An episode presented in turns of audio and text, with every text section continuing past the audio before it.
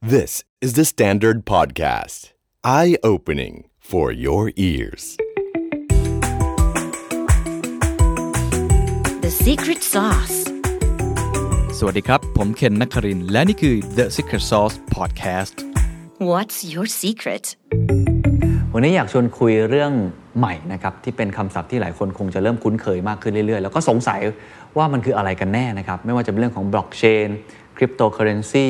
ดิเซนทัลไลฟ์ฟินแลนซ์มีคำศัพท์ใหม่ๆ เกิดขึ้นมากมาย สอดคล้องกับสถานการณ์ของบิตคอยที่ราคาพุ่งกระฉูดจริงๆนะครับตอนนี้1บิตคอยมีมูลค่าประมาณเนี่ยหนึ่งล้านห้าแสนบาท หลายคนก็เลยอยากรู้ว่าโลกนี้มันทำงานยังไงแล้วมันเป็นอย่างไร วันนี้มีโอกาสได้พูดคุยกับสตาร์ทอัพไทยนะครับ สัญชาติไทยแท้ๆเลยครับ แล้วก็เป็นคนที่อายุยังน้อยอยู่เลยนะครับ ที่สำคัญที่สุดก็คือสตาร์ทอัพของเขามีมูลค่าฟังดีๆครับ 50,000 ล้านบาท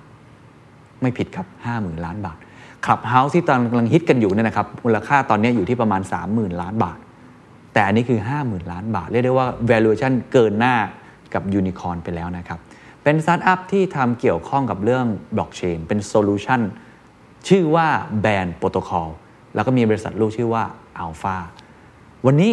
จะพยายามอธิบายอย่างง่ายที่สุดนะครับ ตอนนี้จะยาวนิดนึง แต่รับรองว่าสนุกมาก ๆ เพราะว่าคนที่เป็นโฟลเดอร์นะครับ แล้วก็เป็นในเรื่องของ CEO เนี่ยสามารถอธิบายได้อย่างเข้าใจง่ายมาก ๆ นะครับ ผมพูดคุยกับคุณแมนสรวิทย์ศรีนวกุลนะครับ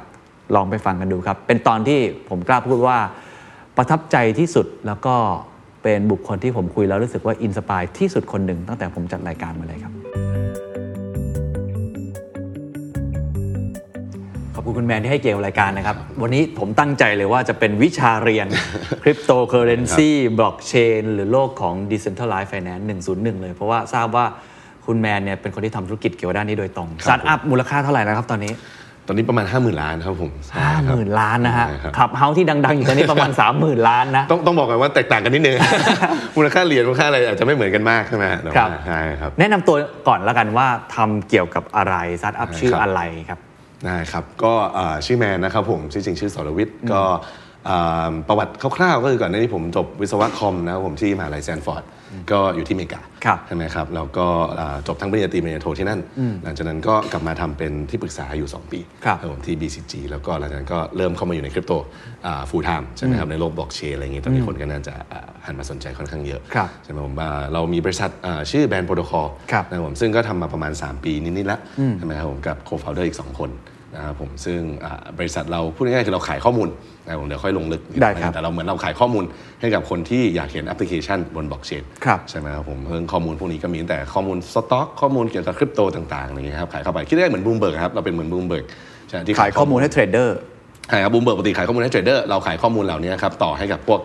บล็อกเชนแอปพลิเคชัน โอเค ใช่ไหมครับซึ่งซึ่งก็เนี่ยครับแล้วช่วงปีหลังๆ เราก็โตค่อนข้างเยอะ ครับ ใช่ไหมครับผมทำให้มูลค่าบริษัทเราก็ค่อนข้างสูงใน ครับ ปัจจุบัน แล้วก็มีอีกบริษัทหนึ่งชื่อว่าอัลฟา ใช่ครับ ต้องบอกว่าเป็นเหมือนบริษัทลูกแล้วกันนะครัครับผบ มแยกมาเป็นอีกบริษัทหนึ่งแล้วก็เป็นอีกคนหนึ่งที่รันมากกว่าใช่ไหมแต่เราก็จะช่วยเหลือช่วย advice ช่วยอะไรต่างๆ ครับ ผมซึ่งบริษัทนั้นก็จะเป็นบริษัทที่ดีลเกี่ยวกับ DeFi พวกนี้ Decentralized Finance โดยตรงใช่ไหมครับ โดยเขียนโค้ดเกี่ยวกับการให้เอ่อปล่อยกู้ปล่อยอะไรพวกนี้บ้าง ครับ ใช่ไหมครับแต่อยู่บนโลกบล็อกเชนหมดเลย โอเคอ่ะก่อนที่จะไป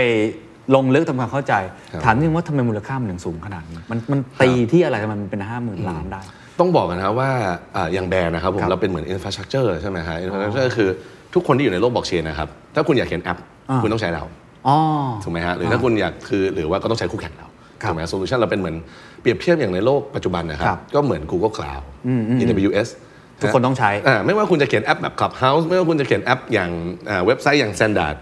ก็ต้องไปโฮสต์เซิร์ฟเวอร์อยู่บน Google Cloud ไม่ก็ Amazon ใช่ AWS ถูกไหมฮะ ใช่ เพราะฉะนั้น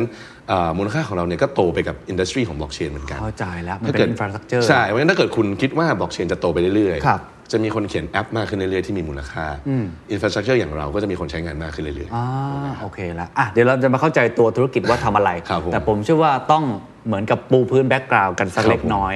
ให้คุณแมนปูพื้นหน่อยว่า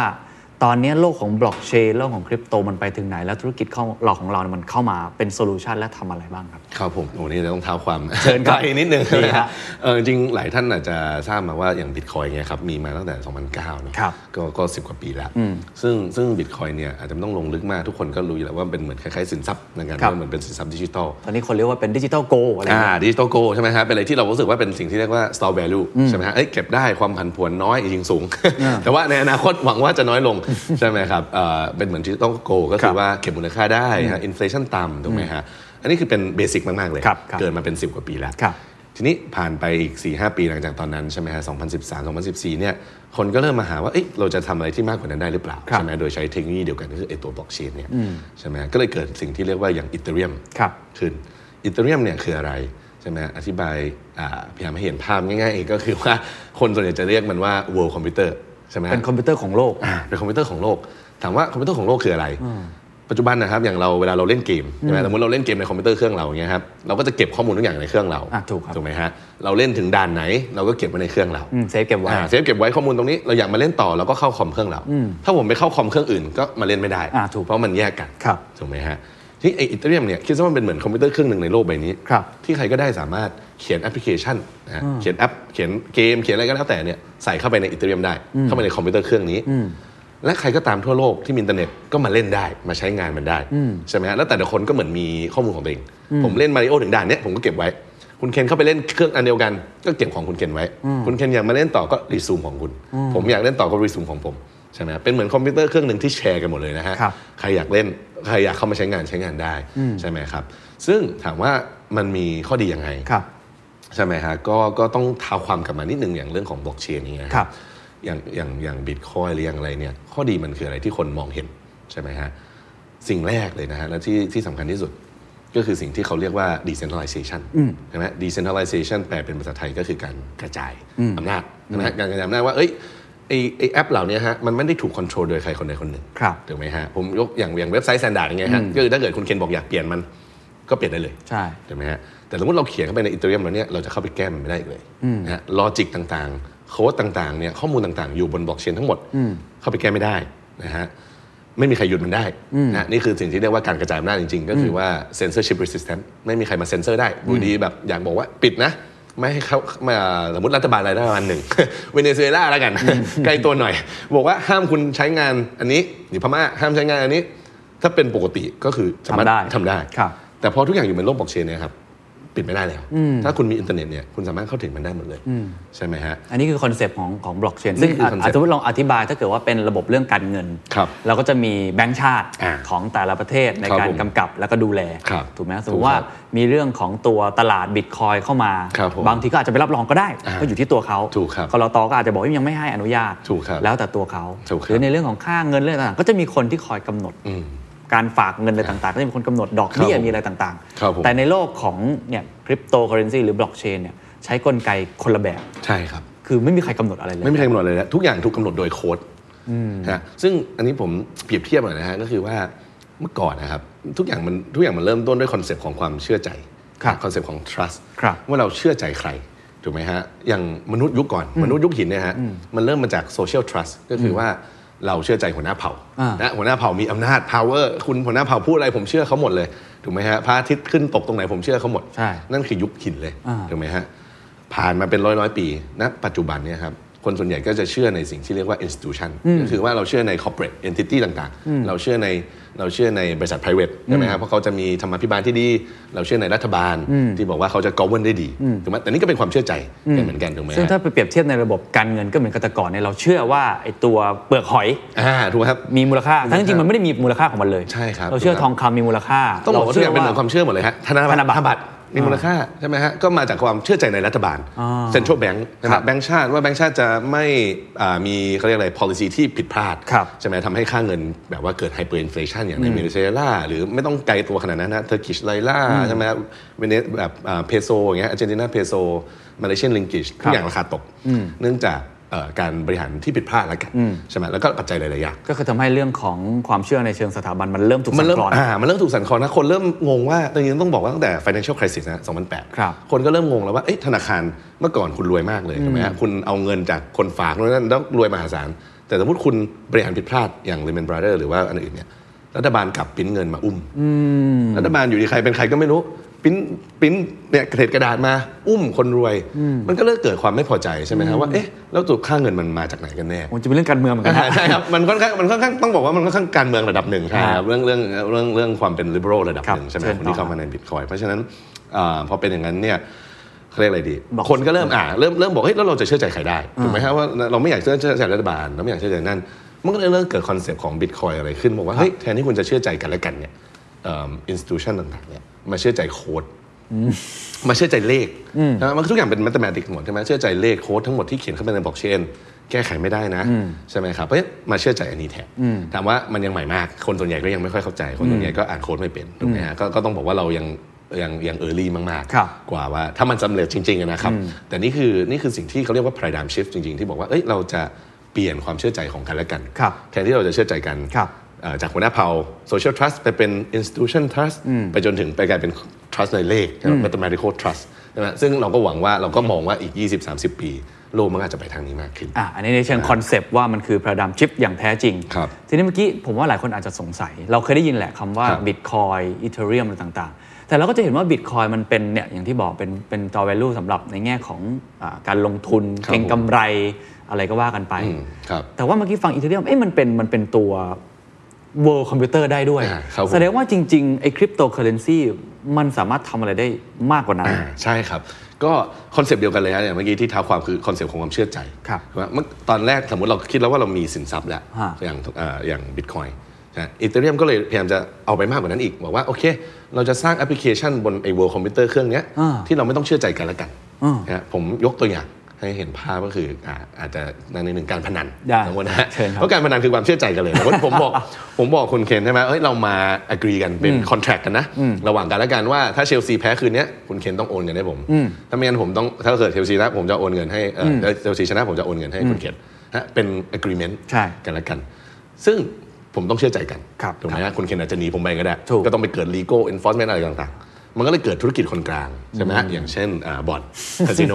มันเป็นคนกลางที่บอกว่าคุณเชื่อใจเขานะเชื่อใจเรา แล้วเดี๋ยวเราจะไม่โกงนะแล้วถ้าเกิดคุณนั่นน่ะผมจะจ่ายเงินให้นู่นน่ะเราที่แลกเปลี่ยนกับอะไรก็ฟรีนะเขาก็จะเก็บไป เช่นเดียวกันนะครับ ไอเนี้ยธุรกิจเนี้ยก็สามารถโดน disrupt ได้ใช่ไหมฮะจากอีเทเรียมที่บอกว่า เอ้ย ผมสามารถเขียนโปรแกรมเข้าไปใน World คอมพิวเตอร์เครื่องนี้ ที่ไม่มีใครเปลี่ยนได้นะ ครับ ว่าเขียนโค้ดไว้เลยว่าสมมติ if ใช่ไหมฮะถ้าเกิดเชลซีแพ้ เขียนเป็นลอจิกนะฮะ โอนเงินของคุณเคนให้ผม ไม่งั้นโอนเงินผมให้คุณเคนเขียนเข้าไปในอีเทเรียมแล้วเราสองคนเอาเงินใส่เข้าไปในอีเทเรียมทั้งคู่นะฮะทุกอย่างจะถูก execute ได้ด้วยตัวเองนะฮะอันเนี้ยสิ่งที่เขาเรียกว่า smart contract นะอาจจะเคยได้ยินกันบ้างในถ้าเกิดใครตาม blockchain สิ่งที่เรียกว่า smart contract เนี่ย ครับ มันก็เลยกลายเป็นคอนแท c t ที่สมาร์ทขึ้น อ๋อ นะที่เราไม่ต้องเชื่อใจกันละ ครับ แต่เราเชื่อใจเลขเชื่อใจโค้ดที่เราใส่เข้าไปในอีเทเรียม ครับ ตรงนี้หรือว่าไอ้ World คอมพิวเตอร์เครื่องนี้ โอเค ใช่ไหมนี่ก็เลยเกิดธุรกิจแบบใหม่ ๆ ที่มากขึ้นคนก็เริ่มสร้างเกี่ยวกับ finance เกี่ยวกับอะไรเลยมันเลยเริ่มเกิดมาเป็นเนี่ยฮะพวกแอปพลิเคชันใหม่ๆ ที่เรียกกันว่า DeFi decentralized finance คือมันเลยเกิด use case ต่างๆ มากมาย ใช่ มากขึ้น ครับ สมมุติว่านอกจากเรื่องเรื่องบอลเนี่ยไอ้สมาร์ทครับ คอนแทคมันใช้อะไรในชีวิตประจำวันได้อีกไหมเช่นเรื่อง ผมไม่แน่ใจเรื่องการโอนโฉนดที่ดินหรืออะไร ค แบ รับ บผมผมเข้าใจว่าจริง ๆ มันพอที่จะทำแบบนั้นได้ เช่นเดียวกัน ครับผมก็มีคนพยายามจะ experiment มากขึ้นนะมีคนพยายามต้องบอกว่าเราใหม่มากๆ ยังใหม่มากๆ ใช่ไหมแต่ถามว่ามีไหมมีคนพยายามจะทำเหมือนกันนะครับอย่างเช่นเอ่อทำไงให้เอาโฉนดที่ดินหรือพวก physical asset asset ต่างๆ ที่อยู่ในโลกเนี่ยเอามาอยู่ในบล็อกเชนให้ได้ อ่า ใช่ไหมฮะมา represent มันว่าไอ้โทเก้นเหรียญเนี้ยมันเท่ากับโฉนดที่ดินที่นู่นนะ อ่าใช่ เอามารับส่งกันได้ อ่า แล้วถ้าเกิดมันเอามาอยู่ในบล็อกเชนแล้วเนี่ยเราก็จะเขียนโค้ดมาทำงานกับมันได้ถูกไหมฮะกับกับโฉนดที่นี้ก็มีคนพยายามจะทำฮะเอิ่มถามว่ามีอะไรนอกจากพนันเอาที่มันใกล้ตัว ครับ มากขึ้นผมว่ามันก็มีอย่างเช่นเรื่องของการเอ่อเรียกว่าปล่อยกู้แล้วกันฮะอาจจะดูน่ากลัวแต่ว่า เรียกว่า money market ใช่ไหม borrow กับ lending ใช่ไหมซึ่งอันนี้ต้องบอกว่ามันเป็นแอปพลิเคชันแรก ๆ แน่ ๆ ถ้าเกิดคุณมีสินทรัพย์สิ่งต่อมาที่เกิดขึ้นอย่างในแบงก์อย่างเงี้ยฮะก็คือการ ใช่ ก็คืการ ปล่อยกู้ าปล่อยกู้ใช่ไหมฮะถามว่าทำยังไง ผมสามารถเขียนโค้ดอีกเหมือนกันฮะ smart contract เลยนะฮะ เขียนขึ้นไปบนไว้อีเทเรียม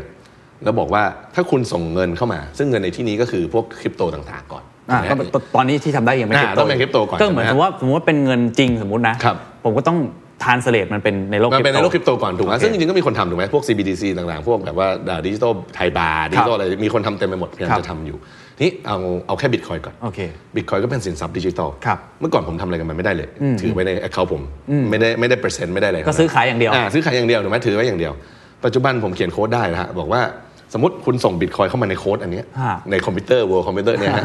ใช่ไหมฮะคุณส่งเข้ามาเท่าไหร่ สมมติคุณส่งมาล้านดอลลาร์ของบิตคอย ครับ ผมจะให้คุณปล่อยกู้ได้ 50%ของ value นั้นอ่าพูดง่ายๆคือมันเหมือนลงรับจำนำอะฮะผมไม่อยากขายบิตคอยถูกไหมฮะแต่ผมอยากได้เงินสดมาก่อน เพื่อเอามาใช้ในชีวิตประจำวัน แล้วผมค่อยเอาเงินสดมาคืน เพื่อเอาบิตคอยคืนสมมติมูลค่ามันขึ้นใช่ไหมฮะผมก็สามารถส่งบิตคอยเนี่ยเข้าไปในโค้ดโค้ดบอกผมส่งให้ 1 ล้านดอลผมให้ยืมกู้มา 5 0 0แสนเป็น 50%ครับถามว่ามันต้องต่ำเพราะว่าคริปโตมันมันเหวียงใช่ไหมฮะมีความโมลจาถ้าเกิดบิตคอยล่วงไงฮะมันมีสิทธิ์ที่จะต่ำกว่า 5 0 0แสนนะเขาระบบก็ต้องมีระบบวิธีทำยังไงให้ขายสินทรัพย์นี้ออกไปได้ ถ้าเกิ ครั ด บ ว่ามันกลายเป็นหนี้เสียเลย ครับ ใช่ไหมฮะแต่ว่าพูดคร่าวๆง่ายๆคือเป็นโค้ดเลยนะฮะอยู่บนโลกคอมพิวเตอร์เนี่ยผมไม่ต้องผ่านแบงค์ผมไม่ต้องทำอะไรเลย ผมมีอินเทอร์เน็ต ผมมีบิตคอยผมใช้เวลาไม่ถึง 5 นาทีอะครับส่งเข้าไปยืมเงินออกมาได้เลย ทุกอย่างเนี่ยไม่ต้องอินทรัคกับคนใดๆทั้งนั้น โอ้ นะผมเนี่ยไปอินทรัคกับโค้ดเรียกว่าเป็นคอมพิวเตอร์เครื่องเนี้ยไออินเตอร์เรียมเนี้ยทั้งหมดเลย แล้วแล้วแล้วตอนนี้ไอ้สมาร์ทคอนแทคแบบนี้มีเยอะไหมครับ ต้องบอกว่ามีเย บนโล อะ ก มาก เนี่ย ครับต้องมีเยอะมากแต่ว่าเจ้าดังๆ จริงๆ ตอนนี้ก็มีอยู่ประมาณ4ี่ห้าเจ้าครับผมน่าจะมีประมาณสี่ห้าเจ้า ซึ่งถามว่ามูลค่ามันเยอะไหมนะฮะปัจจุบันเนี่ยมีการปล่อยกู้ระบบเนี่ยฮะปล่อยกู้ดืมเลนดิ้งเนี่ยทั้งหมดรวมกันเนี่ยน่าจะเกินสามสิบบิลเลียนดอลลาร์ครับ โอ้โหอันนี้คือต่อ ณปัจจุบันนะทั้งหมดเลย อ๋อ ที่ ทั้งหมด มี value ครับ อยู่ในนั้น value ที่อยู่ตอนเนี้ยฮะที่คนเอามาวางไว้ แต่ในนั้น เามา ก็ ฝา คือเป็นเป็นคริปโตทั้งหมดนั่นแหละ ใช่ครับ แต่ value ลองตีออกมา ใช่ครับ ประ ซึ่ มาง ณนี้ ซึ่งมันก็มีแบบตั้งแต่บิตคอยอีเทเรียมไปจนถึงพวก stable coin อ๋อ ซึ่ง stable coin เนี่ยจะเริ่มเหมือนเงินทั่วไปแล้ว อ่า stable coin คืออย่างเช่น USDC ที่มันรองรับโดยรัฐบาลอ่าอเมริกาเลยใช่ไหม ครั ฮะ บ เอ่อแล้วก็อย่างที่บอกตอนนี้รัฐบาลต่างๆ ก็เริ่มตื่นตัวที่จะทำพวก ครับ นี้มากขึ้น ไอ้สิ่งนี้ก็คือเรียกว่าไอ้ decentralized อ่า ถูกไห ใช่ ม ครับ decentralized finance ใช่ครับ อ่า แต่ที่เรียกว่า decentralized ก็เพราะว่าไม่มีใครกำหนด ไม่มีธนาคารมาคุมถูกไหมฮะไม่มีธนาคารมาคุมทุกอย่างคือขึ้นอยู่กับโค้ดที่มี ทุกคน หง เป็น ขีย ธ ม นา แล้ว คารได้หมด จะเรียกว่าทุกคนเป็นธนาคารได้หมดถูกต้องเลยครับใช่ฮะเพราะอย่างนั้นก็คือเราสามารถอินทรัคกับโค้ดแบบนี้ ครับ เรามีเงินของผมอะผมสามารถไปอินทรัคกับมันจะปล่อยกู้ยืมยังไงได้หมด ขึ้นอยู่กับลอจิกของโค้ดอันนี้ อ๋อ ถูกไหม แล้วต้นทุนในการทำสมาร์ทคอนแทคหรือทำไอ้ระบบแบบนี้เนี่ย ครับ มันอยู่ที่อะไรที่ถ้าถ้าผมฟังในยสมมติว่าสมมติผมเป็นวิศวกรคอมพิวเตอร์ ครับ ผมอยากรวยจากเนี่ยนะ ผมก็ ครับ เขียนสมาร์ทคอนแทคมาตั้งตัวเองเป็นธนาคารที่ยิ่ง ครับ ใหญ่ แล้วก็ อืม เอ่อเหมือนกับให้คนมาใช้บริการแล้วก็กิน ครับ ค่าฟรีอะไรอย่าง ครั เงี้ บ ยมันมันวัดกันที่อะไรเนี่ย ก็มีหลายอย่างนะครับ ครับ วัดที่อะไรคือจริงๆการการเขียนโค้ดอย่างนี้ก็เหมือนทำสตาร์ทอัพแหละฮะถูกไหมฮะก็เหมือ อ๋ น อ พยายามจะทำโซลูชันอันหนึงมาให้กับคนทั่วไป อ่า ไม่มันแข่งกันที่อะไร ก็เหมือนทำ product อันหนึ่ง อ่าเหมือนทำโปรดักต์เลยฮะแค่โปรดักต์เนี้ยแทนที่เราจะคุมผมปล่อยเข้าไปแล้วอยู่ในอยู่ในโลกบล็อกเชนแล้วซึ่งมันแข่งกันด้วยอะไรมันก็หลายอย่างนะค ครั รับบ ตั้งแต่อย่างเช่นอินเทอร์เรทใช่ไหมคุณเป็นระบบโมเดลแบบไหนคือจริงๆโมเดลมันมีมันมีข้อแตกต่างเยอะนะฮะในระดับเทคนิคฮะว่าว่าว่าเอ้ยจะคำนวณ interest rate ยังไง อ่า อ่าเปอร์เซ็นต์ที่ปล่อยกู้เท่าไหร่ มันเซฟขนาดไหน ระบบวิธีการวิธีการลิควิดเดตอะไรเงี้ยมันมีมันมีมัมี ซึ่งไอคนที่เขียนก็ต้องเข้าใจระบบเศรษฐศาสตร์ ถูก สู ต้อง งค มา รั ก บถูกต้องครับคุณต้องเข้าใจทั้งเทคโนโลยี คุณต้องเข้าใจเศรษฐศาสตร์เอามารวมกันทั้งหมดเลยเพื่อที่จะสร้างอะไรขึ้นมาได้ใช่ไหมแล้วสุดท้ายแล้วคนก็ต้องมาเชื่อใจอีกเหมือนกันว่าเอ้ยไอ้โค้ดเนี้ยจะเขียนดีไม่มีบั๊กนะไม่มีปัญหานะเราเอามาฝากได้แล้วจะไม่มีปัญหาถูกไหมก็แข่งกันด้วยหลาย ๆ หลาย ๆ อย่างเนี่ยครับแล้วก็รวมไปถึงพวก go to market คือจริงเหมือน startup เลยฮะ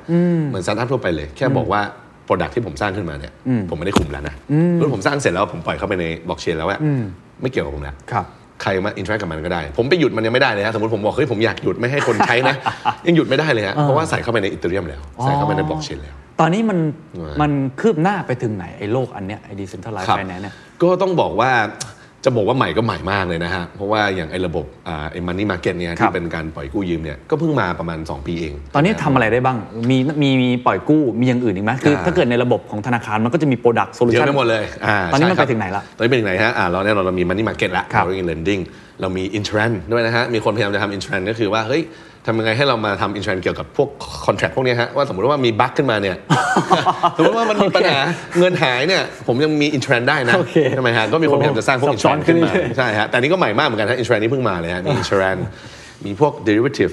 ใช่ไหม derivative อย่างในอย่างในเอ่อ financial market เราก็มีพวก derivative ใช่ไหมหรืออนุพันธ์ต่างๆใช่ไหมที่แบบว่าเออ ก็มีมากขึ้นเรื่อยๆครับ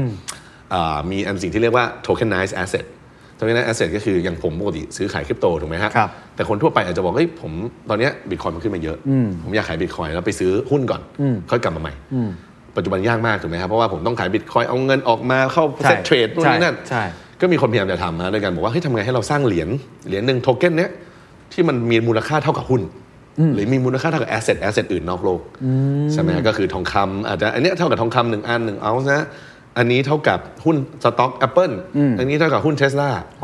มีคนพยายามทำเยอะฮะ ซึ่งมันน่าสนใจฮะ เพราะว่าถ้ามันเป็นอย่างนั้นปุ๊บทุกอย่างในโลกบล็อกเชนเนี่ยทุกอย่างจะ efficient มาก ใช่คือเราไม่ต้องเป็นต้องแลกเงินออกมา ไม่ต้องเป็นต้องแลกเงินออกมา คือเราใช้ เลยครับ อันนั้นแล้วก็ไปเปลี่ยนเป็นโทเค็นในนั้นแล้ว ถู จบ กต้อง เลย ครับ ถูกต้องครับ ซึ่งปัจจุบันก็มีคนพยายามทำเยอะฮะสองสามโปรเจกต์แล้วที่ดังมาก แล้ว ครั ก็ บ มีคนใช้งานค่อนข้างเยอะ เหรอเช่นเช่นอะไรยกตัวอย่างนะครับ อ่า ไอ้โทเค็นไนซ์นี่มันไปถึงไหนแล้วโลกเนี่ย อ่าเยอะเลยฮะอย่างอย่างโปรเจกต์ที่ดังที่สุดชื่อ Synthetic นะฮะซึ่งมันก็มาจาก Synthetic Token ใช่ไหมฮะ อ่า เพราะว่าเราเราสร้างมันขึ้นมาใช่ไหม Synthetic เนี่ยปัจจุบันมีมูลค่าอย่างนั้นประมาณ3 billion ดอลลาร์ฮะ แล้วมันเอาไปเทียบกับอะไรอะครับ ก็เกือบแสนล้านแล้วเอ่อก็มีหมดเลยครับ คุณสามารถซื้อหุ้นอย่าง Apple ได้คุณ อ๋อเหรอฮะ อะไรได้หมดเลยฮะ ใช่ฮะ มีหมดเลยฮะ คุณอยากจะช็อตหุ้นอย่างไรมีหมดเลยฮะ คุณสามารถมาซื้อขายกับสิ่งเหล่านี้ได้ อ๋อแต่กลไกก็เหมือนว่าเรามีตัวบิตคอยอยู่แล้วเราไปแลกคูปองผมเข้าใจถูกไหม จะพูดอย่างไรก็ได้ครับ ก็คือเหมือนมา มาคิดซะว่าไอ้โทเค็นเหล่านี้ฮะ มันก็เป็นเหมือน เหมือน เหมือนหุ้นใบหนึ่งมีเหมือนใบหุ้นอันหนึ่งถูกไหมฮะ ที่ represent อะไรบางอย่างใช่ไหม represent ก็คือเหมือน เหมือนตัวแทนแล้วกัน เป็นตัวแทนบิตคอยอันนี้เป็นตัวแทนหุ้น Apple อันนี้เป็นตัวแทนเอ่อทองคำ แล้วสมมุติว่าผมทำเป็นตัวแทน สมมุติว่าเป็นตัวแทนทองคำ ครับ แล้วผมอยากได้ไอ้ value นี้ออกมาใช้จ่ายอะ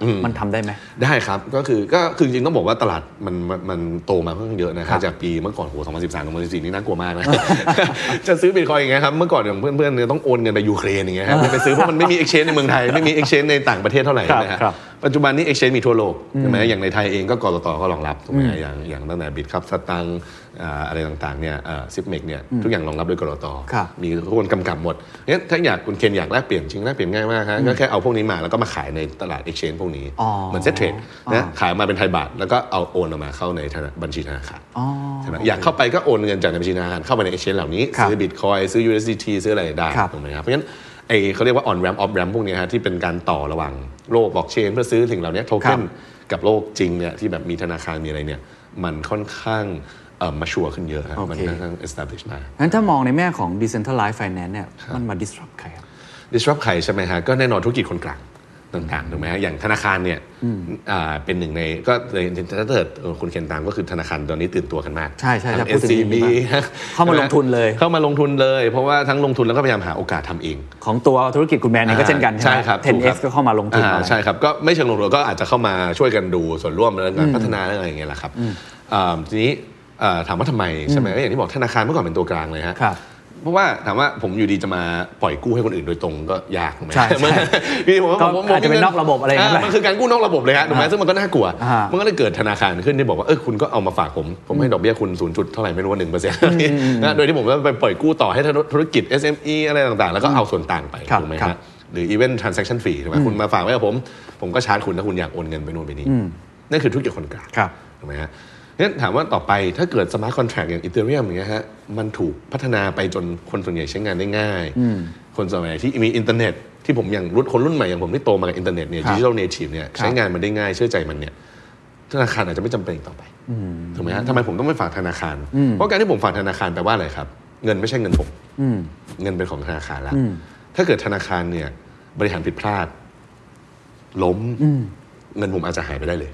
ถูกไหมฮะ ถูก เพราะเงินไม่ใช่เงินผมละ ใช่ มันคือการที่ผมไปเชื่อใจธนาคาร ใช่ เชื่อใจคนกลาง ครับ ทีนี้ต่อไปถ้าเกิดว่าไออิตาเลียมเนี่ยแล้วไอพวกสมาร์ทคอนแทรคพวกเนี้ยมันถูกพัฒนาขึ้นเรื่อยๆ ได้รับความเชื่อถือมากขึ้นเรื่อยๆ มีความเพราะมันมีความโปร่งใสมากกว่าเยอะถูกไหมครับผมเห็นเลยว่าเงินผมที่ส่งเข้าไปมันเกิดอะไรขึ้นลอจิกของโค้ดคืออะไร ผมก็ไม่ผมก็ไม่อยากจะฝากธนาคารอีกต่อไป ผมอาจจะอยากมาฝากทางนี้แทนได้ดอกเบี้ยที่สูงกว่า แล้วก็ผมเชื่อใจมันได้มากกว่า ผมจะถอนเมื่อไหร่ก็ได้ ขอแค่ผมมีอินเทอร์เน็ต ไม่มีใครมาหยุดมันได้ด้วยใช่ไหมอยู่ดีๆเกิดธนาคารบอกไม่ให้ถอนนะ ผมทำไงฮะชีวิตผมอาจจะล่มสลาย ได้เลยถูกไหมฮะอันนี่ก็คือมีโอกาส ครับ ถามว่าอ่าอีกไกลไหมอีกไกลมาก ไกลมาก อีกไกลมากครับอีกไกลมากเราโอ้โหคือต้องบอกว่ายังไม่ถึง1%เปอร์เซ็นต์ใช่ไหมฮะในคนในห้องนี้คนในแทบจะไม่มีใครเคยลองใช้เลย ใช่ ใช่ไหมฮะเรายังน้อยกว่า1%ด้วยซ้ำครับเพราะฉะนั้นอีกไกลฮะแต่ถามว่ามีโอกาสไหมผมก็มองว่ามีโอกาส อ่าโอกาสนี่ที่จะเกิดขึ้นคิดว่ามีปัจจัยอะไรบ้าง อะไรที่จะเป็นตัวเปลี่ยนเปลี่ยน ครับ เกมของมันเหมือนกับบิตคอยอย่างเงี้ย ครับ เราผมว่ามุมมองคนทั่วไปเริ่มเริ่มมองมันเปลี่ยนไปมากขึ้น อ่า อย่างด ใช่ครั ร บ นิเวศที่เป็น VI แบบโอ้โหเทพเทพๆของเมืองไทย ครับ ก็พูดคำว่า virtual go มาแบบ อืม เป็นครั้งแรก ๆ ที่ผมได้ยิน ครับ จากตอนแรก เพราะว่าคนเริ่มรู้สึกว่าพอเทสลาลงไป ครับ ล่าสุดนี้ BlackRock ก็ให้ความสนใจ ใช่ อะไรจะไป ครั เท บ รดอะไรมันมากขึ้น มันก็เป็นเหมือนแบบ tipping point ที่เริ่มเริ่มเข้าสู่แมสมากขึ้น ครับ อันเนี้ยเหมือนกันคิดว่าอะไรจะเป็นปัจจัยที่ทำให้มันเกิดขึ้นได้จริง หรือว่ามันเริ่มขยับขึ้นเรื่อยๆ ครับ ผมต้องบอกว่าเอ่อสองส่วนนะหลักๆเอ่ออันที่หนึ่งเลยคือเรื่องของเทคโนโลยีเองใช่ไหคมค รั รั บบ ที่คนเริ่มพัฒนามากขึ้นเรื่อยๆ อย่างที่บอกตอนนี้มันมีแค่สองสามเอาจริงสามสี่เจ้าใหญ่ๆ แต่ถ้าเกิดคุณดูเอ่อการเงินทั่วโลกเนี่ยแบงก์นี่มีเป็นพันเป็นหมื่นเป็นแสน ใช่ ไหมในทุกๆโลกนะเพราะฉะนั้นมันยังอีกไกลมากว่าว่าต้องมีคนมาพัฒนามากขึ้นเรื่อยๆใช่ไหมต้องมีคนสร้างเอ่อ UX UI ที่ดีขึ้นใช่ไหมประสบการณ์การใช้งานที่มากขึ้นใช่ไหมครับอันนี้ก็เป็นเรื่องที่ผมว่าต้องใช้เวลา นะครับผมจะถามว่ามันมาไหมมันมาแน่ๆหมายถึงว่าตอนนี้ด้วยด้วยตลาดที่มันอย่างที่บอกคนเริ่มเป็น tipping point ที่คนเริ่มเชื่อในบิตคอยมากขึ้น ใช่ไหมครับ เริ่มเป็นสินทรัพย์ที่รัฐบาลให้การยอมรับ ครับ นักลงทุนเนี่ยให้การยอมรับ ครับ มันก็ทำให้อีโคซิสเต็มนี้ยมันโตเร็วขึ้น ใช่ไหมครับ แต่ส่วนที่ 2 ที่ผมว่ามันจะช่วยให้มันเกิดขึ้นเร็ว ก็คือความเชื่อถือใน institution เนี่ยเหมือนเดิมนะฮะเพราะว่าเอ่อการที่ควรจะเปลี่ยนเนี่ย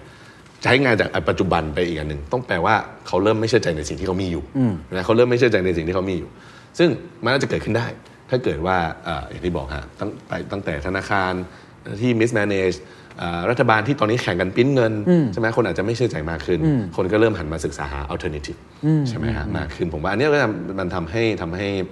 คิดว่าคิดว่าเหมือน mindset นะฮะเอาง่ายคำตอบคือ mindset เลยฮะ มันเรื่องมันตอบยากใช่ไหมว่า เข้าใจครับ mindset จะเปลี่ยนเมื่อไหร่ อ่า เอ่อผมยกตัวอย่างหนึ่งนะอย่างแอปที่ชื่อ Telegram นะฮะ อ่าครับ แอป Telegram คือ messenger ถูกไหมฮะที่คนเอ่อส่งข้อความ ครับ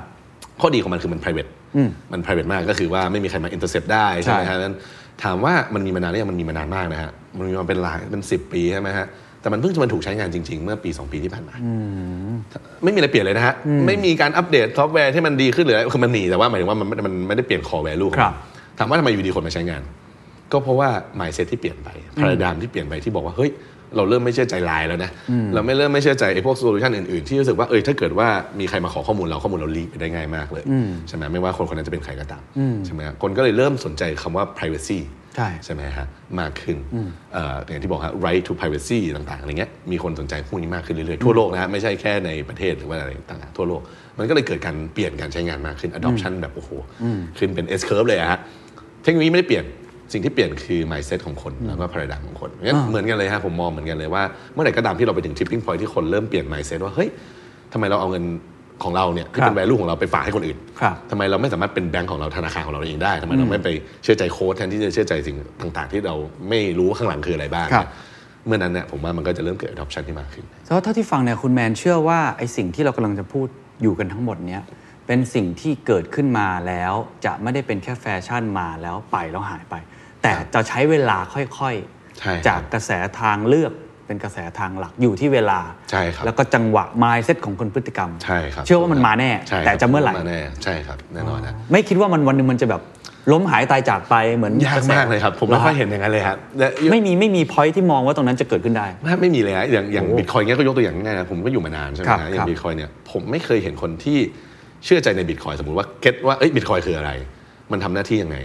แล้วอยู่ดีๆมาวันหนึงบอกไม่เชื่อใจละผมเอาเงินไปไปฝากธนาคาร เออเออมีไหมไม่มี แทบไม่มีเลยนะฮะผมแทบไม่เห็นคนที่เข้าใจบิตคอยแล้วอยู่ดีมาบอกว่าผมไม่เชื่อใจบิตคอยแล้ว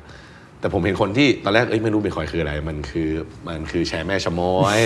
ใช่ไหมฮะมันคืออะไรก็ไม่จับต้องไม่ได้ เริ่มเชื่อมันมากขึ้นเลยเลยๆผมเห็นแต่ด้านเดียวเลยฮะมันเป็น one way conversion เลยฮะ อ่า ใช่ครับใช่ครับ มันมันฉะนั้นมันคล้ายๆกับดิจิ t a ล disruption ที่มาแน่ ไม่ใช่ว่ามันจะกลับไปเหมือนเดิมที่บอกว่า ใช่ครับ normal แล้วก็เดี๋ยว new normal แป๊บนึงแล้วกลับเป็นไม่มี ผมว่ามาแน่ครับ แต่ถามว่ามันจะมาทดแทนได้หรือเปล่าอันนี่ผมก็ยัง question นะฮะในความหมายคือผมอย่างผมเองก็ไม่ได้เป็น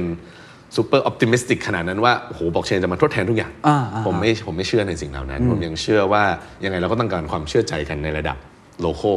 ในระดับที่เออผมเชื่อใจ SCB ผมเชื่อใจ KBank ยังไงพวกนั้นยังมีอยู่อยู่แล้วฮะถามว่าพ่อแม่ผมอยู่ดีจะมาใช้ decentralized finance ยากมากถูกไหมฮะเพราะฉะนั้นมันต้องมีตรงนั้นอยู่แล้ว แต่ถามว่าไอ้ตัวเนี้ยมันจะมาทดแทนได้ขนาดไหนกี่เปอร์เซ็นต์ที่จะเริ่มสวิชมาผมว่ามีแน่ๆอันเนี้ยมีแน่ๆแต่ถามว่ามันร้อยเปอร์เซ็นต์ไม่มีทาง เข้าใจแล้ว ผมไม่คิดว่ามั มันก็เหมือนกับโลกของสื่อ สมมติว่าโลกออนไลน์โซเชียลมีเดียมา ครับ ทีวีก็ยังไม่ได้ตาย อ่ถูกยังไม่ตายร้อยเปอร์เซ็นต์นะฮะยังไงมันก็คือมาทดแทนใช่ไหมครับระดับหนึ่งแต่มันไม่ได้แบบว่าโอ้โหกลายเป็น replace ทันทีอะไรย่าง มัน งี้ย ก็จะเหมื ไใช่ อนกับจัดสมดุลของมันเองอีกทางหนึ่ง ถูกต้องครับ ถูกไหม ใช่ครับ อ่ะ ใช่ครับ พูดกันมาตั้งนานมีการปูพื้นยังไม่ได้เข้าสู่ธุร ปู กิจ ไม่ยาวมาก ตกลงแบรนด์โปรโตคอลทำอะไรครับ ครับ อ่าจริงถ้ามาถึงจุดนี้อ่าคนเริ่มเห็นภาพใช่ไหม อ่า ฮะเนี่ยคนเริ่มเห็นภาพว่าเออมันมี World Computer นะครับ คนเขียนแอปพลิเคชันเข้าไปได้ แก้ไขไม่ได้ใช่ไหมฮะอย่างอ่าตัวอย่างเรื่องของการพนันเมื่อกี้ ครับ ถูกไหมฮะทีนี้พอมันเป็นโค้ดอะครับ พอมันเป็นแมชชีนนะครับเอ่อมันเป็นหุ่นยนต์ใช่ไหมฮะ ปัญหาของมันหนึ่งอย่างเลยนะฮะก็คือว่ามันเนี่ยไม่สามารถรู้ข้อมูลที่เกิดนอกตัวมันได้ ข้อมูลที่อยู่ในโลกของความเป็นจริงเนี่ยฮะ ฮะ มันไม่รู้เพราะมันเป็นแค่โค้ดใช่ไหมฮะโค้ดมันคือ if if else statement เนี่ยง่ายๆใช่ไหมฮะอย่างตัวอย่างเมื่อกี้โค้ดมันไม่มีทางรู้ฮะว่าเชลซีชนะหรือแพ้เนื้ออกไหมโค้ดมันเป็นแค่หุ่นยนต์นะฮะ เข้าใจแล้ว โค้ดจะรู้ได้ยังไงว่ามันนั่น เราต้องใส่เข้าไป อ่าต้องมีคนใส่ข้อมูลเหล่านี้เข้าไปเพื่อให้โค้ดอ่ะมันทำงานได้ เข้าใจ ตามลอจิกของมัน มันมีลอจิกของมันอยู่ถูกไหมฮะ มันมีสมการของมัน อ่ามันมีสมการของมัน แต่มันไม่รู้ว่าอินพุตคืออะไรอ่าเอ๊ะอ่าอย่างที่คุณเคนพูดเลยมันคือสมการสมมติผมบอกว่า x บวก5เท่ากับ y ถ้าผมบอก x เท่ากับ1เนี่ย y ต้องเท่ากับ6 เข้าใจแล้วมันแต่แต่คนที่จะใส่ว่า x คืออะไรคือเรา คือเราถูกครับ อ๋อ เนี่ยไอ้ x เนี่ยอินพุตเข้าไปเนี่ยเพื่อให้เกิดเอาพุตเนี่ย ฮะ เอ่อโค้ดมันทำด้วยตัวเองไม่ได้ เพราะว่าไอ้อินพุตมันเกิดจากโลกข้างนอก ครับครับ นะต้องมีคนตัวกลางที่เอาข้อมูลเหล่านี้ใส่เข้าไป ใช่ไหมครับตัวกลางเนี่ยเขาเรียกว่า Oracle นะฮะ Oracle อ่าภาษาอังกฤษเรียกว่า Oracle ครับ Oracle ที่เอ่อเป็นชื่อบริษัทเนี่ยเหรอฮะ อ่าจริงๆก็ได้ฮะแต่ Oracle ในที่นี่เป็นความหมายกว้างมากกว่าเหมือนเหมือนคนที่เหมือนเป็นเหมือนเขาเรียกอะ หมอไรดู คนดูด้วยอ่าเหมือนหมอดู อ่า หมอดูเพราะเพราะอะไรเพราะว่าเหมือนเป็นคนบอกว่าเอ้ยโลกความเป็นจริงมันคืออันนี้ นะ เขาก็เลยเรียกมันว่า Oracle โอเค ใช่ไหมฮะอันนั้นคือธุรกิจที่เราทำ อ๋อ ใช่ไหม แล้วสุดท้ายเป็นมันคอเป็น Oracle อ่าแบรนด์โปรโคเนี่ยคือ Oracle คือเราคอยดึงข้อมูลอย่างที่ผมบอกว่าเราขายข้อมูล เข้าใจ อ่ แล้ว ข้อมูลเนี่ยก็คือข้อมูลหุ้นตั้งแต่ราคาหุ้นเป็นถึงราคาคริปโตอย่างเช่น ในโลก Bitcoin แห่งความเป็นจริง ในโลกแห่งความเป็นจริงใส่เข้าไปในโค้ดของบล็อกเชนนะอ่ะถามว่าทำไมก็คืออย่างที่บอกอย่างอ่าแอปพนันก็ต้องการรู้ว่าเอลซีชนะหรือแพ้เราก็อาจจะส่งข้อมูลเหล่านี้เข้าไปได้ หรือไอแอปปล่อยกู้ที่ผมบอกไปใช่ไหมส่งบิตคอยเข้ามาจะปล่อยกู้ให้ 50%ของมูลค่ามันนะครับ แต่ถามว่าบิตคอยตอนนี้มูลค่าเท่าไหร่โค้ดมันก็ไม่รู้อีกว่ามูลค่าบิตคอยตอนเนี้ยมันขายกันที่ 30,000 ดอลหรือ 50,000 ดอล เอา หรือ แล้วโค้ดมันไปแทร็กจากระบบในคอมพิวเตอร์ทั่ว ๆ ไปได้ไหม ไม่ได้ครับ อันนี้เป็น limitation ครั อ๋ออ่บาต้องบอกว่าอันนี้เป็นข้อจำกัด ข้อจำกัดของของแอปพลิเคชันที่อยู่บนโลกบล็อกเชน โอเค ใช่ไหมเพราะมันมีข้อจำกัดเหล่านี้ก็เลยต้องมีคนสร้างโซลูชันมาแก้ อ่าเข้าใจละ ใช่ไหมซึ่งเราก็เลยเล็งเห็นตรงเนี้ยเมื่อ 3 ปีที่แล้วว่าเออ ถ้าเราจะต้องทำอะไร เราก็คงต้องทำนี้เพราะว่าตอนแรกอะฮะเราก็เบนสตอมกันนะฮะว่าเอ้ยเราอยากทำธุรกิจอะไรในบล็อกเชน ครับ ทุกครั้งที่เราพยายามจะทำก็จะเกิดปัญหาเดียวกันเลยฮะก็คือไอ้ปัญหาเนี้ย ฮะ ว่าเฮ้ยเราจะเอาข้อมูลอะไรเข้ามา เข้าใจ ใช่ไหม ละ เอาข้อมูลเข้ามายังไงใช่ไหมเราก็เลยถึงเริ่มธุรกิจเนี้ยฮะว่าว่าเออเป็นคนคอยดึงข้อมูลเข้ามา ผมผมเปรียบเทียบกับทุกท่าน ผมเคยสัมภาษณ์บริษัทหนึ่ง ชื่อโอมิเซ อืมครับ ก็คล้ายๆกันโอมิเซตอนแรกตั้งใจที่จะทำเหมือนกับเป็นอีคอมเมิร์ซ ครับ เป็นมาเก็ตอะไร อืม แล้วพอเขาก็ทำเนี่ยแล้วเขาเจอปัญหาหนึ่งก็คือเรื่อง Payment อ่าใช่ สุดท้ายเขาเลยมาทำ Payment แทนคล้าย ๆ กันอย่างนี้ถูนี้ก ค ไหม ล้ายๆกันนะครับผมว่าหลายๆสตาร์ทอัพเป็นอย่างนั้นนะฮะคือคือถ้ามองดูสตาร์ทอัพทั่วไปทั้งหมดนะฮะจากร้อยทั้งร้อยแทบไม่มีใครประสบความสำเร็จด้วยเวอร์ชันแรก ไม่มีเลยฮะแอปเปิลเองก็เหมือนอย่างแอปเปิลก็ไม่ใช่ถูกไหมฮะแอปเปิลนี่ไม่ได้เริ่มจากการทำไอโฟนนั่นอะไรด้วยซ้ำถูกไหมฮะ อ่า ทุกอย่างทุกอย่างมันเกิดการพัฒนาแล้วก็หา ครับ อ่าเขาเรียกอะไรปัญหาแล้วก็แก้ ครับ มันเรื่อยๆ อันนี้คือสรุปว่าเราเป็นคนที่เอาข้อมูลจากโลกจริง เป็นโซลูชันหนึ่งมาไปบอกกับโค้ด อ่าไปบอก ซึ่ง คนให้มันรันได้ถูกไหมฮะ ไอธุรกิจนี้มีคนทำเยอะน้อยช่องว่างทางการตลาด คืออะไร ค ทำ รับ ไมเราถึงโดดเด่นขึ้นมาได้ค ครับรับต้องบอกว่าตอนนี้เราเป็นที่ 2 ของโลกใช่ไหมฮะ ที่สองของโลกเลย ใช่ครับใช่ฮะแต่ว่าที่หนึ่งนี่ไกลมาก ที่หนึ่งนี่เรียกว่ามอนอปอลี่เลย เหรอฮะ ที่หนึ่งนี่อยู่มานานกว่าเราทำมาก่อนเรา 2 ปี ก็เป็นคนอเมริกัน เป็นคนอเมริกาใช่ครับ ผมชื่อบริษัทเชนลิงใช่ไหมครับ ก็ทำมาก่อนเรา 2 ปี มูลค่าตลาดเป็นแสนล้านนะฮะ แผลล้าน เป็นแสนแสนล้านนะ ปตทนะ เยอะมากครับมูลค่าตลาดเยอะมากครับ เพราะว่าเพราะว่าคนส่วนใหญ่ก็คือไปใช้โซลูชันเขาเยอะใช่ไหม ครับ ฮะอยากใครอยากทำเลนดิ้งโซลูชันก็ไปใช้เขาใช่ไหมคนอยากทำเนี่ยซินเทติกใช่ไหมคุณแอปเปิลก็ไปใช้เขา อืมเข้าใจละ ใช่ไหมฮะอ่าเรามาตอนนี้เราเป็นที่ 2 แต่ถามว่ามีผู้เล่นอีกไหมก็มีอีกเยอะฮะเป็น 6 7 เจ้าเลยฮะ แต่เอา อ๋อ จริงเจ้าใหญ่ก็คือมีแค่เรากับเขา อ่า ที่ที่ แล้วทำอย่างไรถึงขึ้นมาเป็นที่ 2 ได้ ตั้งแต่ ครับ เริ่มต้นลูกค้าคือใครกลยุทธ์คือใคร อันนี้ ครับ จะเป็นโลกของธุรกิจแล้ว อ่า เริ่ม คบผ เริ่มง่ายขึ้นแล้ว อ่าเริ่มเป็นโลกทั่วไปหน่อย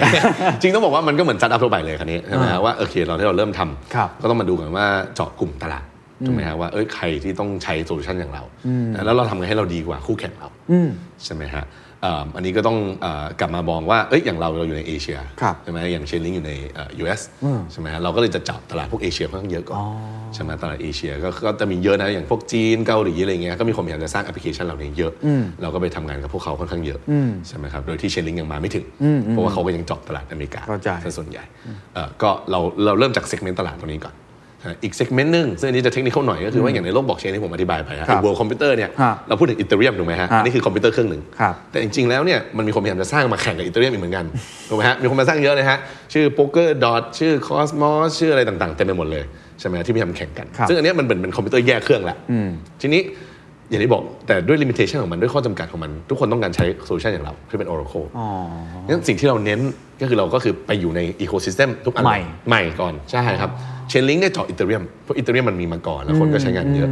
เราไปเจาะอันอื่นก่อนเลย ไปเก็บตกอันอื่นที่มันยังไม่เข้าไปถึง ซึ่งก็มีคนใช้เยอะเหมือนกัน ซึ่งตอนแรกอย่างน้อยฮะตอนนี้เริ่มเยอะแล้วฮะ มันก็เหมือนเป็น operating system ใช่ครับ คนละคนละโลก ถูกครับ เหมือน operating system เลยฮะแต่ เหมือน Android กับอันนี้ฝั่ง iOS อะไรแบบนั้นถูกไหมฮะ ถูกครับ แต่ทุกคนต้องใช้ Oracle เหมือนเรา อ๋อ นะเนี่ยเราก็เลยไปอยู่ในอันเล็กๆก่อนตีอันเล็กๆก่อนแล้วตีรอบๆมันก่อน ฉลาดมาก แว ตีตัวเล็กก่อน เพราะเรารู้ว่าถ้าเราเข้าอินเตอร์เน็ตโดยตรงเนี่ยเราสู้เชลลิงไม่ได้แน่ๆ เข้าใจแล้ว ใช่ไหมฮะแล้วอินเตอร์เน็ตเองก็แพงมากนะ ฟรีค่าฟรีก็แพงอะไรต่างๆก็แพงนะฮะเราก็เลยมาอยู่ในอันอื่นก่อนแล้วก็ไปพันเนื่องกับตัวเล็กตัวน้อยเหมือนกันแล้วก็โตไปกับเขาใช่ไหมฮะอันนั้น เรา ก็เป็นหนึ่งใน เรา กลยุทธ์ จุดจุดเริ่มต้นได้ไหมครับ ตอนที่เริ่มเข้ามา ครับ แล้วทีมสร้างอะไรกันยังไง แล้วก็คือถ้ามันเป็นโปรดักต์ครับทุกท่าน ครับ เราก็พอจะเข้าใจสมมติผมจะทำกาแฟเนี่ย อืม ผมก็ต้องไปติดต่อ ครับ กับคนปลูกกาแฟ อ่า ใช่ไหม ครั ฮะ บผม เอามาติดต่อโรงคั่วอาจจะคั่วเองไหม ครับ แล้วก็เข้าไปในร้านกาแฟตกแต่งร้านให้สวยงาม ก็ ครับ ว่ากันไปมี business model ที่ชัดเจนว่าจะเก็บเงินอะไรยังไง ครับ แต่ว่าของอันเนี้ย มันเอ๊ะมันเริ่มยังไงนะมันเริ่มจากการเขียนโค้ดเหรอหรือมันเริ่มจากวิธีการยังไงโปรดัก ครั ต์ บ เราเป็นยังไง ครับ แล้ว business model มันมันคืออะไรก่อนที่จะก้าวมาถึงจุดนี้ได้ ครับ ผมว่าเอ่อด้วยความที่มันเป็นเป็นบล็อกเชนนะฮะอันนี้มันมันโคตรมาก ๆ เลยฮะจะจะจ๋าเลยใช่ไหมครับเพราะฉะนั้นเนี่ยทุกอย่างเริ่มต้นจากทีมก่อนใช่ไหมอย่างทีมเราเนี่ยเอ่อเรามีโคฟาวเดอร์อีก 2 คนนะครับ ครับ เอ่อซึ่งอีก 2 คนก็เป็นโคเดอร์หมดเลย เป็นเอนจิเนียร์หมดเลยใช่ไหมครับซึ่ง ก็ไปเจอกันที่สแตนฟอร์ดเหมือนกัน เอ่อจริงๆคนนึงมาจาก MIT ครับผม ครับ ก็คือโชคดีว่าสนใจในคริปโตด้วยกัน อ่า นะฮะแล้วเขาก็ค่อนข้างเก่งเลยฮะเห ค รี รั ย บ ญทองโอลิมปิกคอมไซที่หนึ่งประเทศอะไรเงี้ยคือแข็งเลยฮะแล้วแล้วพอพอเราไปเจอพวกก็เลยบอกโหใช้ได้เลย อ่า แล้วคนสองคนนี้คือเขียนโค้ดมาตั้งแต่เด็กใช่ไหมเขียนโค้ดมาตั้งแต่เด็กเพราะฉะนั้นคนหนึงก็คือทำแบ็กเอนนะคนหนึงทำฟอนต์เอนมันก็อ่ามันก็อยู่ด้วยกันพอดี ๋อ นะ คนหนึงเหมือนเป็นวิศวกรอีกคนหนึงเป็นสถาปนิก อ่า ฟิล ดู นั้น ครับ คนหนึ่งทำ Product ข้างหน้าที่คนใช้งานนะ อีกคนหนึ่งทำ Back End ต่างๆ เขียนไอ้โค้ดสมาร์ทคอนแท็กเนี่ยซึ่งมันยาก อ่า เขาก็จะเป็นคนดูตรงนั้น โอเค ผมเองก็ไม่ได้เขียนโค้ดแล้ว แต่ว่าผมก็เรียนคอมไซมาก็จะจะรู้ก็จะช่วยเอ่อคิดได้ใช่ไหมว่า Architecture ควรจะเป็นยังไงอะไรอย่างงี้ แต่เราก็จะดูด้านอ่า business มากกว่า เพราะถ้าดูเนี่ยอย่างเรามันเป็น B2B ถูกไหมเราไม่ได้ให้ consumer คนส่วนใหญ่ทั่วไปใช้ ครับ เราให้บริษัทอื่นใช้ เพราะฉะนั้นก็ต้องมีคนไปติดต่อบริษัทพวกนี้ อืมซึ่งนั้นนี่คือหน้าที่คุณ อ่า แมน หน้าที่ของผมใช่ไหมฮะของผมเนี่ยก็คือ raise fund ติดต่อลูกค้าหาพาร์ทเนอร์ โอเค ที่จะมาใช้งาน โอเค ซึ่งอันนี้เหมือนทั่วไปเลยฮะเหมือนซาอัพนะฮะว่าเราก็ไปคุยกับแต่ละเจ้า อ่า เฮ้ย คุณต้องการโซลูชันแบบไหน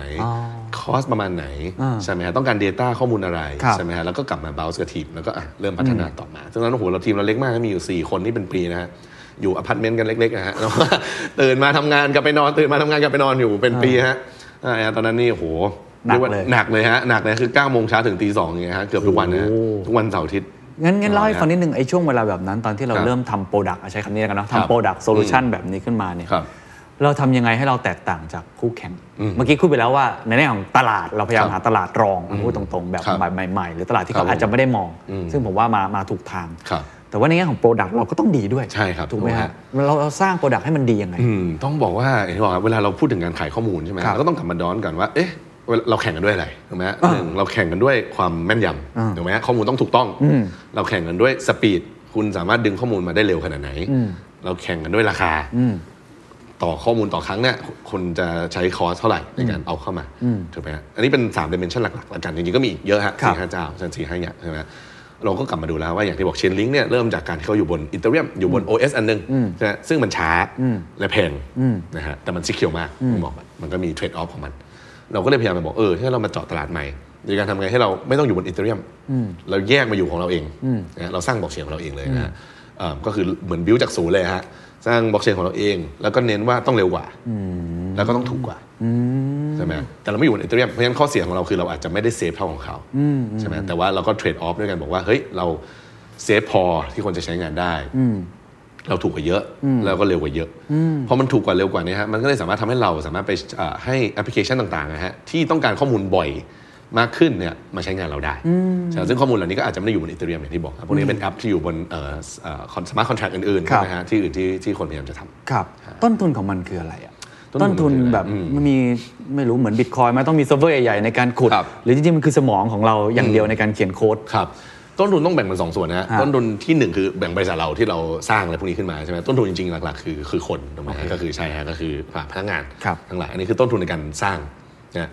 แต่ต้นทุนในการที่เป็น variable ก็คือต้นทุนในการ run จริงๆนะฮะว่าเอ้ยข้อมูลจะเข้ามาราคาเท่าไหร่อะไรยังไงเนี่ยฮะอันนี้ยากขึ้นแล้วฮะวิธีกำหนดของมันเนี่ยต้องบอกว่าเป็น demand supply เลยฮะเหมือนเหมือนอีเทเรียมฮะอีเทเรียมเนี่ยอ่ำจะบ่มบอกเป็นเหมือน world computer ครับ ใช่ไหมฮะต้นทุนมันคืออะไร เวลาคนจะรันคอมพิวเตอร์เครื่องเนี้ยฮะ อ่า ก็คือมาจากยูเซอร์เลยนะฮะ โอเค ยูเซอร์คือผู้ใช้งาน ทุกคนอยากจะใช้งานอีเทเรียมไอคอมเครื่องเนี้ยอยากจะเล่นมาริโออยากจะมาปล่อยกู้ อยากจะมาอะไรเนี่ย ต้องจ่ายด้วยอีเทเรียมต้องจ่ายด้วยอีทในการรันถูกไหมฮะถามว่าราคามาจากไหน ราคาว่าแต่ละครั้งใช้เงินเท่าไหร่ดีแมนซัพพลายเลยฮะ อย่างช่วงเนี้ยฮะมีคนใช้งานเยอะราคาสูงมากฮะสูงแบบสูงเลยฮะ แล้วยังไงบิดกันอย่างเงี้ยเหรอฮะ ใช่ครับแบบบิดเลยฮะเป็นระบบบิดดิ้งเลยฮะ อ๋อต้องบิดดิ้ง ต้อ ด้ ง วย บิดดิ้งเลยครับ เหมือนบิดดิ้งเลยฮะก็คือว่าพอมันเป็นโบว์คอมพิวเตอร์ใช่ไหมฮะ ผมเปรียบเทียบนะฮะ เหมือนคุณเคนอยากทำอะไรบางอย่างเนี่ย ครับ คุณเคนประกาศให้คนทั่วโลกรู้ ว่าผมจะใช้งานแอปนี้ นะ แล้วผมจะยอมจ่ายราคานี้ ผมก็เหมือนกัน ผมบอกผมจะใช้แอป นี้นะ ผมจะยอมจ่ายราคานี้ โอเค ส่วนไอ้คนที่ช่วยรันนั่นที่เรียกว่า miner อาจไม่ต้องลงลึกนะฮะคิดซะว่ามีคนทั่วโลกช่วย กันรันคอมเครื่องนี้ เขาก็จะเลือกมาเลือกมาฮะว่าอ๋อตอนนี้มันในในเนี้ยเราใช้ได้แค่10 transaction นะก็เลือกอันที่แพงที่สุดมาก่อน โอ้เข้าใจแล้ว มันก็เป็นระบบบิดดิ้งเลยฮะ งั้นถ้าผมบิดน้อยเนี่ยผมก็รอไปเถอะฮะ เป็นวันยังมีเลยฮะ รอเป็นวันกว่า transaction มันจะไปถึง เพราะคนทั่วโลกอยากใช้มาก คนทั่วโลกประกาศกันเต็มไปหมดแล้วอยากจะใช้อยากจะใช้อยากจะใช้อะไรอย่างเงี้ยครับนะครับเพราะฉะนั้นนี่ก็เป็นข้อจำกัดของมัน ซึ่งคนก็พยายามจะแก้กันอยู่ว่า มันให้มันสเกลได้มากขึ้นใช่ไหมทำไง เพราะถ้าเกิดเราบอกว่าจะเป็นโลกใบใหม่จริงเนี่ยมันต้องเร็วกว่านี้เยอะฮะ แล้วมันก็จะต้องดีเซนทัลไลให้ได้ ซึ่งนี่เป็นจุดยากฮะ เพราะว่าฟันดัมเมนทัลเลยฮะ blockchain นะฮะมันไม่ efficient ฮะ ฟันดัมเมนทัลเลยฮะมันไม่ efficient ฮะเอ้ยมันไม่ efficient เพราะอะไรฮะเพราะว่าอย่างที่บอกฮะมันคือคอมพิวเตอร์ทั่วโลก ครับ ที่ถ้าคุณเคนอยากจะใช้งานต้องประกาศให้ทุกคนรู้และทุกคนทั่วโลกก็ต้องมาตกลงกันด้วยว่าเอาเอาเนี้ยเข้าไปใช้งาน นะเพราะฉะนั้นมันไม่มันไม่ efficient ฮะ อืมมันไม่ใช่แบบว่าสมมติแบงค์ชาติทุบโต๊ะปึ้ง ถู แค่ กฮะ นี้จบ ถูกครับงั้นผมปัดเปรียบเทียบง่ายๆเลยฮะ มันก็เหมือนประชาธิปไตยกันนั่นถูกไหมฮะ ว่า เอ้ย ถ้าเกิดเราต้องมาโหวตกันทุกครั้งเนี่ย โหตาย ถ้าต้องโหวตกันทุกครั้งทั่วประเทศ ซึ่งตอนนี้ยังเป็นอย่างนั้นอยู่ อ่า ในระบบบล็อกเชน อ่าใช่ครับ ถ้าจะเป็นอย่างนั้นเลยฮะ ว่าทุกคนต้องมานั่งตกลงร่วมกันทุกในทุกๆ decision เนี่ย มันจะเสียเวลามากว่ามันจะช้ามาก แล้วมันก็จะแพงมากด้วย ถูกไหมฮะ แต่ถ้าเกิดว่ามีใครคนใดคนหนึ่งชี้นิ้วเลยแล้วบอกนะมันก็เร็วมากนะแต่แน่นอนมันก็มันเป็น trade off อย่างที่บอกฮะ ถ้าเกิดนั่นเราก็ต้องเชื่อใจคนคนนั้นมากกับอีกแบบหนึ่งที่เราไม่เชื่อใจกันเลย ไม่ต้องเชื่อใจกันเลย แต่ทุกคนต้องตกลงร่วมกันตลอดเวลา มันก็จะช้า แล้วมันก็จะแพง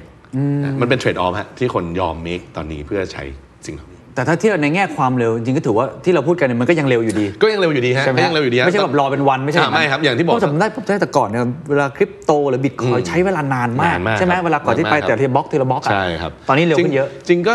ต้องบอกว่ามันก็ยังใกล้ๆเดิมนะ อย่างบิตคอยก็ยังเป็นบล็อกหนึ่งสินาทีใช่ไหมอันนี่มันเนื่องจากมันเป็นโค้ดของมันอยู่แล้ว ครับ แต่ถามว่ามันช้าเร็วจริงเราก็ต้องเปรียบเทียบกับการใช้งาน ครับ ก็คือว่าอย่างบิตคอยเนี่ยเวลาคนรับส่งนะฮะคนเขารับส่งกันมูลค่าเยอะมากเลยฮะคนสามารถส่งเงินอย่างบิตคอยเงี้ยฮะเป็นระดับพันล้านเหรียญหมื่นล้านเหรียญได้ภายใน 10 นาทีเสียฟรีเป็นฟิกซ์ด้วยเสียฟรีแบบ 10 เซนหรือ 1 ดอลหรือ 10 ดอลอย่างเงี้ยแต่ตอนนี้แพงหน่อยอาจจะ 10 ดอลแต่ถามว่าถ้าเทียบกับระบบปัจจุบันคนละเรื่องเลย ืมก็ถือว่าเร็วกว่าเยอะ เร็วกว่าเยอะเร็วกว่าเยอะถูกกว่าเยอะแล้วก็แล้วก็ไม่ต้องผ่านคนกลางอะไรทั้งนั้นถูกไหมอย่างผมจะส่งเงินทีอย่างเงี้ยสมมติถ้าส่งไปต่างประเทศเนี่ยต้องผ่านทุกอย่างตั้งแต่แบง ใช่ ก์ชาติเคลียร์เฮาส์แบงก์ต่างๆ แต่ละแบงก์อินเตอร์เมนเดรี่เต็มไปหมด เก็บฟรีต่างๆแล้วนั่นเต็มไปหมดถูกไหมกว่าจะไปถึง 2 วัน ครับ ใช่ไหมฮะด้วยบิตคอยด้วยอีเทเรียมตอนเนี้ยส่งเงินได้ทั่วโลกใช้เวลาน้อยมาก อ๋อเข้าใจแล้ว ทีนี้ย้อนกลับมา เมื่อกี้เรากลับมาสู่ ครับผม โลกของไอตัวโซลูชัน ครับ แบรนด์โปรโตคอลที่ ครับผม ทำอ่ะเราต้องไปบิดดิ้งนี่คือต้นทุนอย่างหนึ่งนะครับ อ่าฮะ ซึ่งตอนนี้ก็เข้าใจว่าราคาคงสูงขึ้นเนาะ อ่ะมันก็จะสูงขึ้นถ้ามีการใช้งานมากขึ้นใช่แต่เราก็พยายามจะหาวิธีแก้เรื่อยๆใช่ ครับอ่ะแล้วอีกอีกแง่หนึ่งแหละครับ ครับ ในแง่ของรายได้ อืม business model ตอนเนี้ยเข้าใจ ครั ว่า บ ผ ผม ม จะต้อง raise fund อ่า เป็นหลัก ใช่ครับ ถูกไหมฮะ แล้วอื่น ๆ ล่ะ ปกติเขาคิดอะไรเป็นค่าฟรีเหรอฮะหรืออะไร ใช่ครับ ค่าฟรีตรงนี้ก็คือเป็นค่าฟรีที่บอกฮะทุกครั้งที่คนจะขอข้อมูล ครับ ต้องจ่ายมาเป็นในโดย transaction เลยฮะทุกครั้ ครับงที่มาเหมือนเหมือนอีเทเรียมอยากจะรันต้องจ่ายค่า transaction อยากจะขอข้อมูลจากทางเราก็จ่ายโดยผ่านหนึ่ง transaction ใช่ไหม แต่ ฮะ แต่ตอนนี้ยังจ่ายเป็น จ่ายเป็นไอตัวเหรียญที่ชื่อว่าแบนโทเค็นนะครับผมก็คือว่าทุกครั้งที่ขอข้อมูลเนี่ยต้องจ่ายมาด้วยเหรียญแบน เป็นโทเค็นของของ ของเรา ของเราเอง ใช่ครับใช่ครับเป็นโทเค็นของเราเองใช่ า ก็คือว่าเอามาแล้วแต่แต่ต้องบอกนิดนึงฮะเนื่องจากว่ามันดีเซนทัลไลซ์ ครับ เนื่องจากบอกเรากระจายพอมันกระจายเนี่ยต้องบอกต้องบอกนิดนึงว่าไอคนที่เอาข้อมูลเข้ามาไม่ใช่เรานะฮะ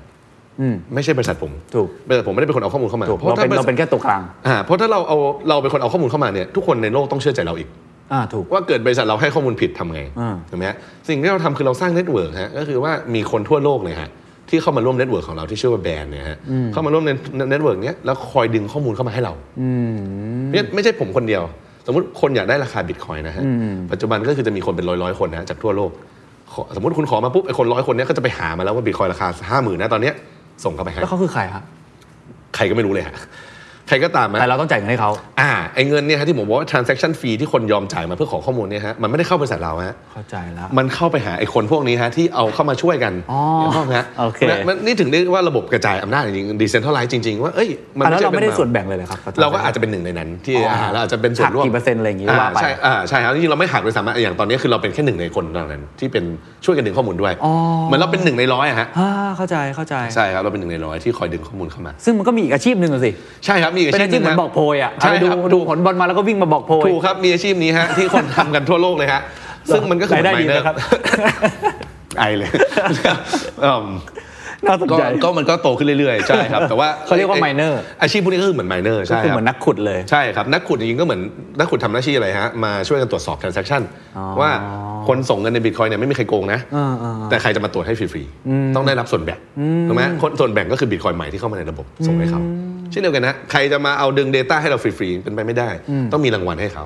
รางวัลก็คือการที่คนจ่ายเข้ามาในระบบ แล้วก็กระจายออกไปให้เขา ซึ่งทุกอย่างนี้ถูกคุมโดยโค้ดหมด อย่างที่ผมบอกทุกอย่างคุมโดยโค้ดโค้ดเขียนเข้าไปแล้ว ผมเข้าไปแก้ไม่ได้ถูกไหมไม่ต้องเชื่อใจบริษัทเรา ไม่ใช่ว่าแบบว่ารอหนึ่งเดือนผ่านไป ผมค่อยมาบอกว่าเฮ้ยรายได้เท่านี้นะเดี๋ยวผมแบ่งให้คุณเท่านี้ ซึ่งมันเกิดขึ้นในปัจจุบันถูกไหมอย่าง YouTube อย่างอะไรเนี่ย ใช่ ผมไม่รู้เลยว่าวิวที่ผมได้ในกี่เท่าไหร่จริงๆ ใช่ แล้วอยู่ดีๆภายเดือนส่งอินวอยมาแล้ว ถูก ได้เท่านี้ไม่มี transparency ใดๆถูกไหมฮะ เออจริง อ่าแต่ปัจจุบันเนี่ยฮะอย่างของผมเนี่ยฮะทุกคนจะเห็นหมดว่ามีใครขอข้อมูลเท่าไหร่บ้าง โอ้ จ่ายเงินเท่าไหร่ real time เรียลไทม์ฮะแล้วทุกเงินก็ถูกจ่ายเรียลไทม์หมดตลอดทุกอย่างกำหนดโดยโค้ดหมด อ่าเข้าใจแล้ว นี่ก็เป็นหนึ่งในตัวอย่างนะที่บอกว่าเฮ้ยเปลี่ยนโลกเมื่อเมื่อก่อนที่เราต้องเชื่อใจคนกลางใช่ไหมต้องเชื่อใจเขามันเป็นโลกใหม่ๆที่ทุกอย่างถูกออโตเมตโดย ครับ โค้ดหมดเลย ครับ ไม่ต้องเชื่อใจบริษัท ซึ่งผมว่ามันน่าสนใจฮะมันเอาไปอัพพลายได้หลายอย่างฮะแบบเช่น อันหนึงฮะที่ผมสนใจมากอย่างเช่นการจ่ายเงินเดือนนะฮะการจ่ายเงินเดือนก็เป็นอะไรที่คนมันมีมาเป็นนานแล้วเนาะ การจ่ายเงินเดือนว่าต้องรอหนึ่งเดือนกว่าจะได้เงิน อืมเป็นเพโล ใช่ไหม แล้ว เป็นเพ มั้ย โ l ต้องทุกเดือนเพราะอะไรครับเพราะว่าหนึ่งจะให้จ่ายทุกวันก็ไม่ได้ ใครจะมานั่ง process ทุกวันจ่ายด้วยเงินเล็กๆน้อยๆ เสียฟรีเสียอะไรของแบงก์ธนาคารถูกไหมถ้าต่อไปนะฮะคน adopt ตรงนี้มากขึ้น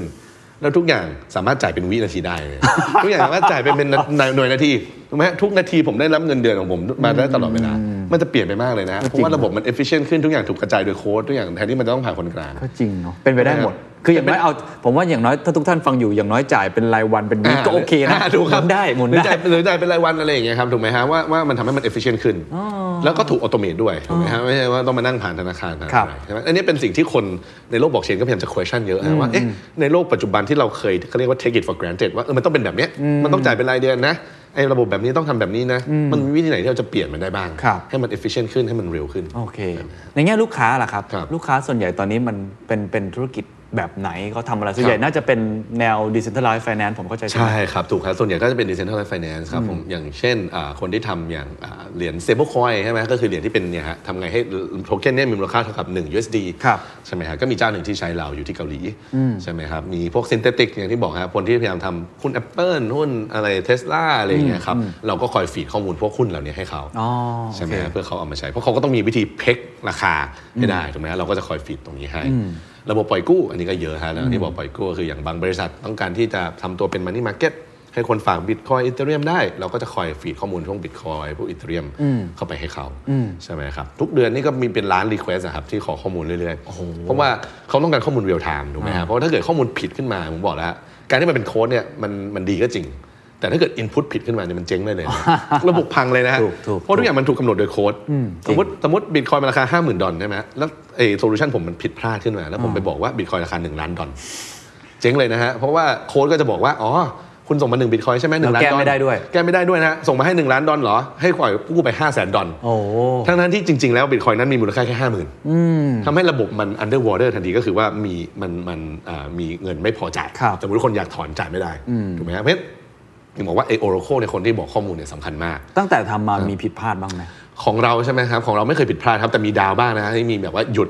ไปประมาณแบบ 10 นาทีอะไรอย่างเงี้ยครับซึ่งเราก็ต้องรีบแก้ใช่ครับ ต้องบอกว่ายังใหม่มากถามว่ามีผิดพลาดไหมมีผิดพลาดอย่างเช่นเรื่องนี้บ้าง เรามีระบบมอนิเตอร์ตลอดเวลา เนื่องจากตลาดมัน 24 ชั่วโมงใช่ไหมฮะเจ็ดวันต่อสัปดาห์ เรามีระบบ alert ฮะที่บอกว่า แล้วมอนิเตอร์กันยังไงอะหมายถึงว่าใช้ใช้หุ่นยนต์หรือว่า อ่าใช่ครับ เราก็มีหุ่นยนต์ครับ ที่ basically alert engineer เราทุกคนนะ ถ้ามีปัญหาอะไรขึ้นมานะฮะ คุณจะปิดไซเรนมือถือไม่ได้ อ๋อเขียนโค้ดไปแล้ว เราโอเวอร์ไรเลยฮะเราเราเอาคอมพิวเตอร์เราเอาเอาเอามือถือเขาเนี่ยโอเวอร์ไรทุกอย่างฮะแล้วบอกว่าถึงแม้คุณจะปิดเสียงอะมันจะดังมากๆ ฮะแล้วมันจะเป็น alert แบบยังไงก็ตื่นนะฮะยังไงก็ตื่นตีสี่ตีห้าก็ต้องตื่นนะ โอ้ยอยากเอามาใช้บ้างจัง ใช่ จำเป็นนะครับเพราะว่าถ้าเราไม่ได้มีคนที่คอยมอนิเตอร์ตลอดเวลาอันตรายมาก อ่าครับ เพราะว่าสิ่งเหล่านี้เราเราดีลกับคริปโตโดยตรงเงิน ครั โด บ ยตรงมันมีมันมีโอกาส ครับลองคุยในมุมของคนที่เป็น CEO บ้าง ครับ นะครับอ่าเวลาไปหาลูกค้า ไปสื่อสารกับลูกค้าเนี่ ครั ย บ ขายยังไง อืม เราเราบินไปคุยเลยไหม ครับ มัเหมือนบิสเนสปกติไหมครับ หรือว่าจริง ๆ ส่งอีเมล อืม ซูมคุยกันหรืออะไรยังไง ต้องบอกว่าเอ่อจริง ๆ แทบไม่ต้องบินเลยนะฮะ ฮะ คือเมื่อก่อนนะมีบ้างครับ อย่างตอนที่ผมฟัน r a i s i n g อย่างอะไรอย่างเงี้ยแน่นอนมันคุยกับนักลงทุนอะไรเงี้ยส่วนใหญ่ก็ต้องการเจอหน้าใช่ไหม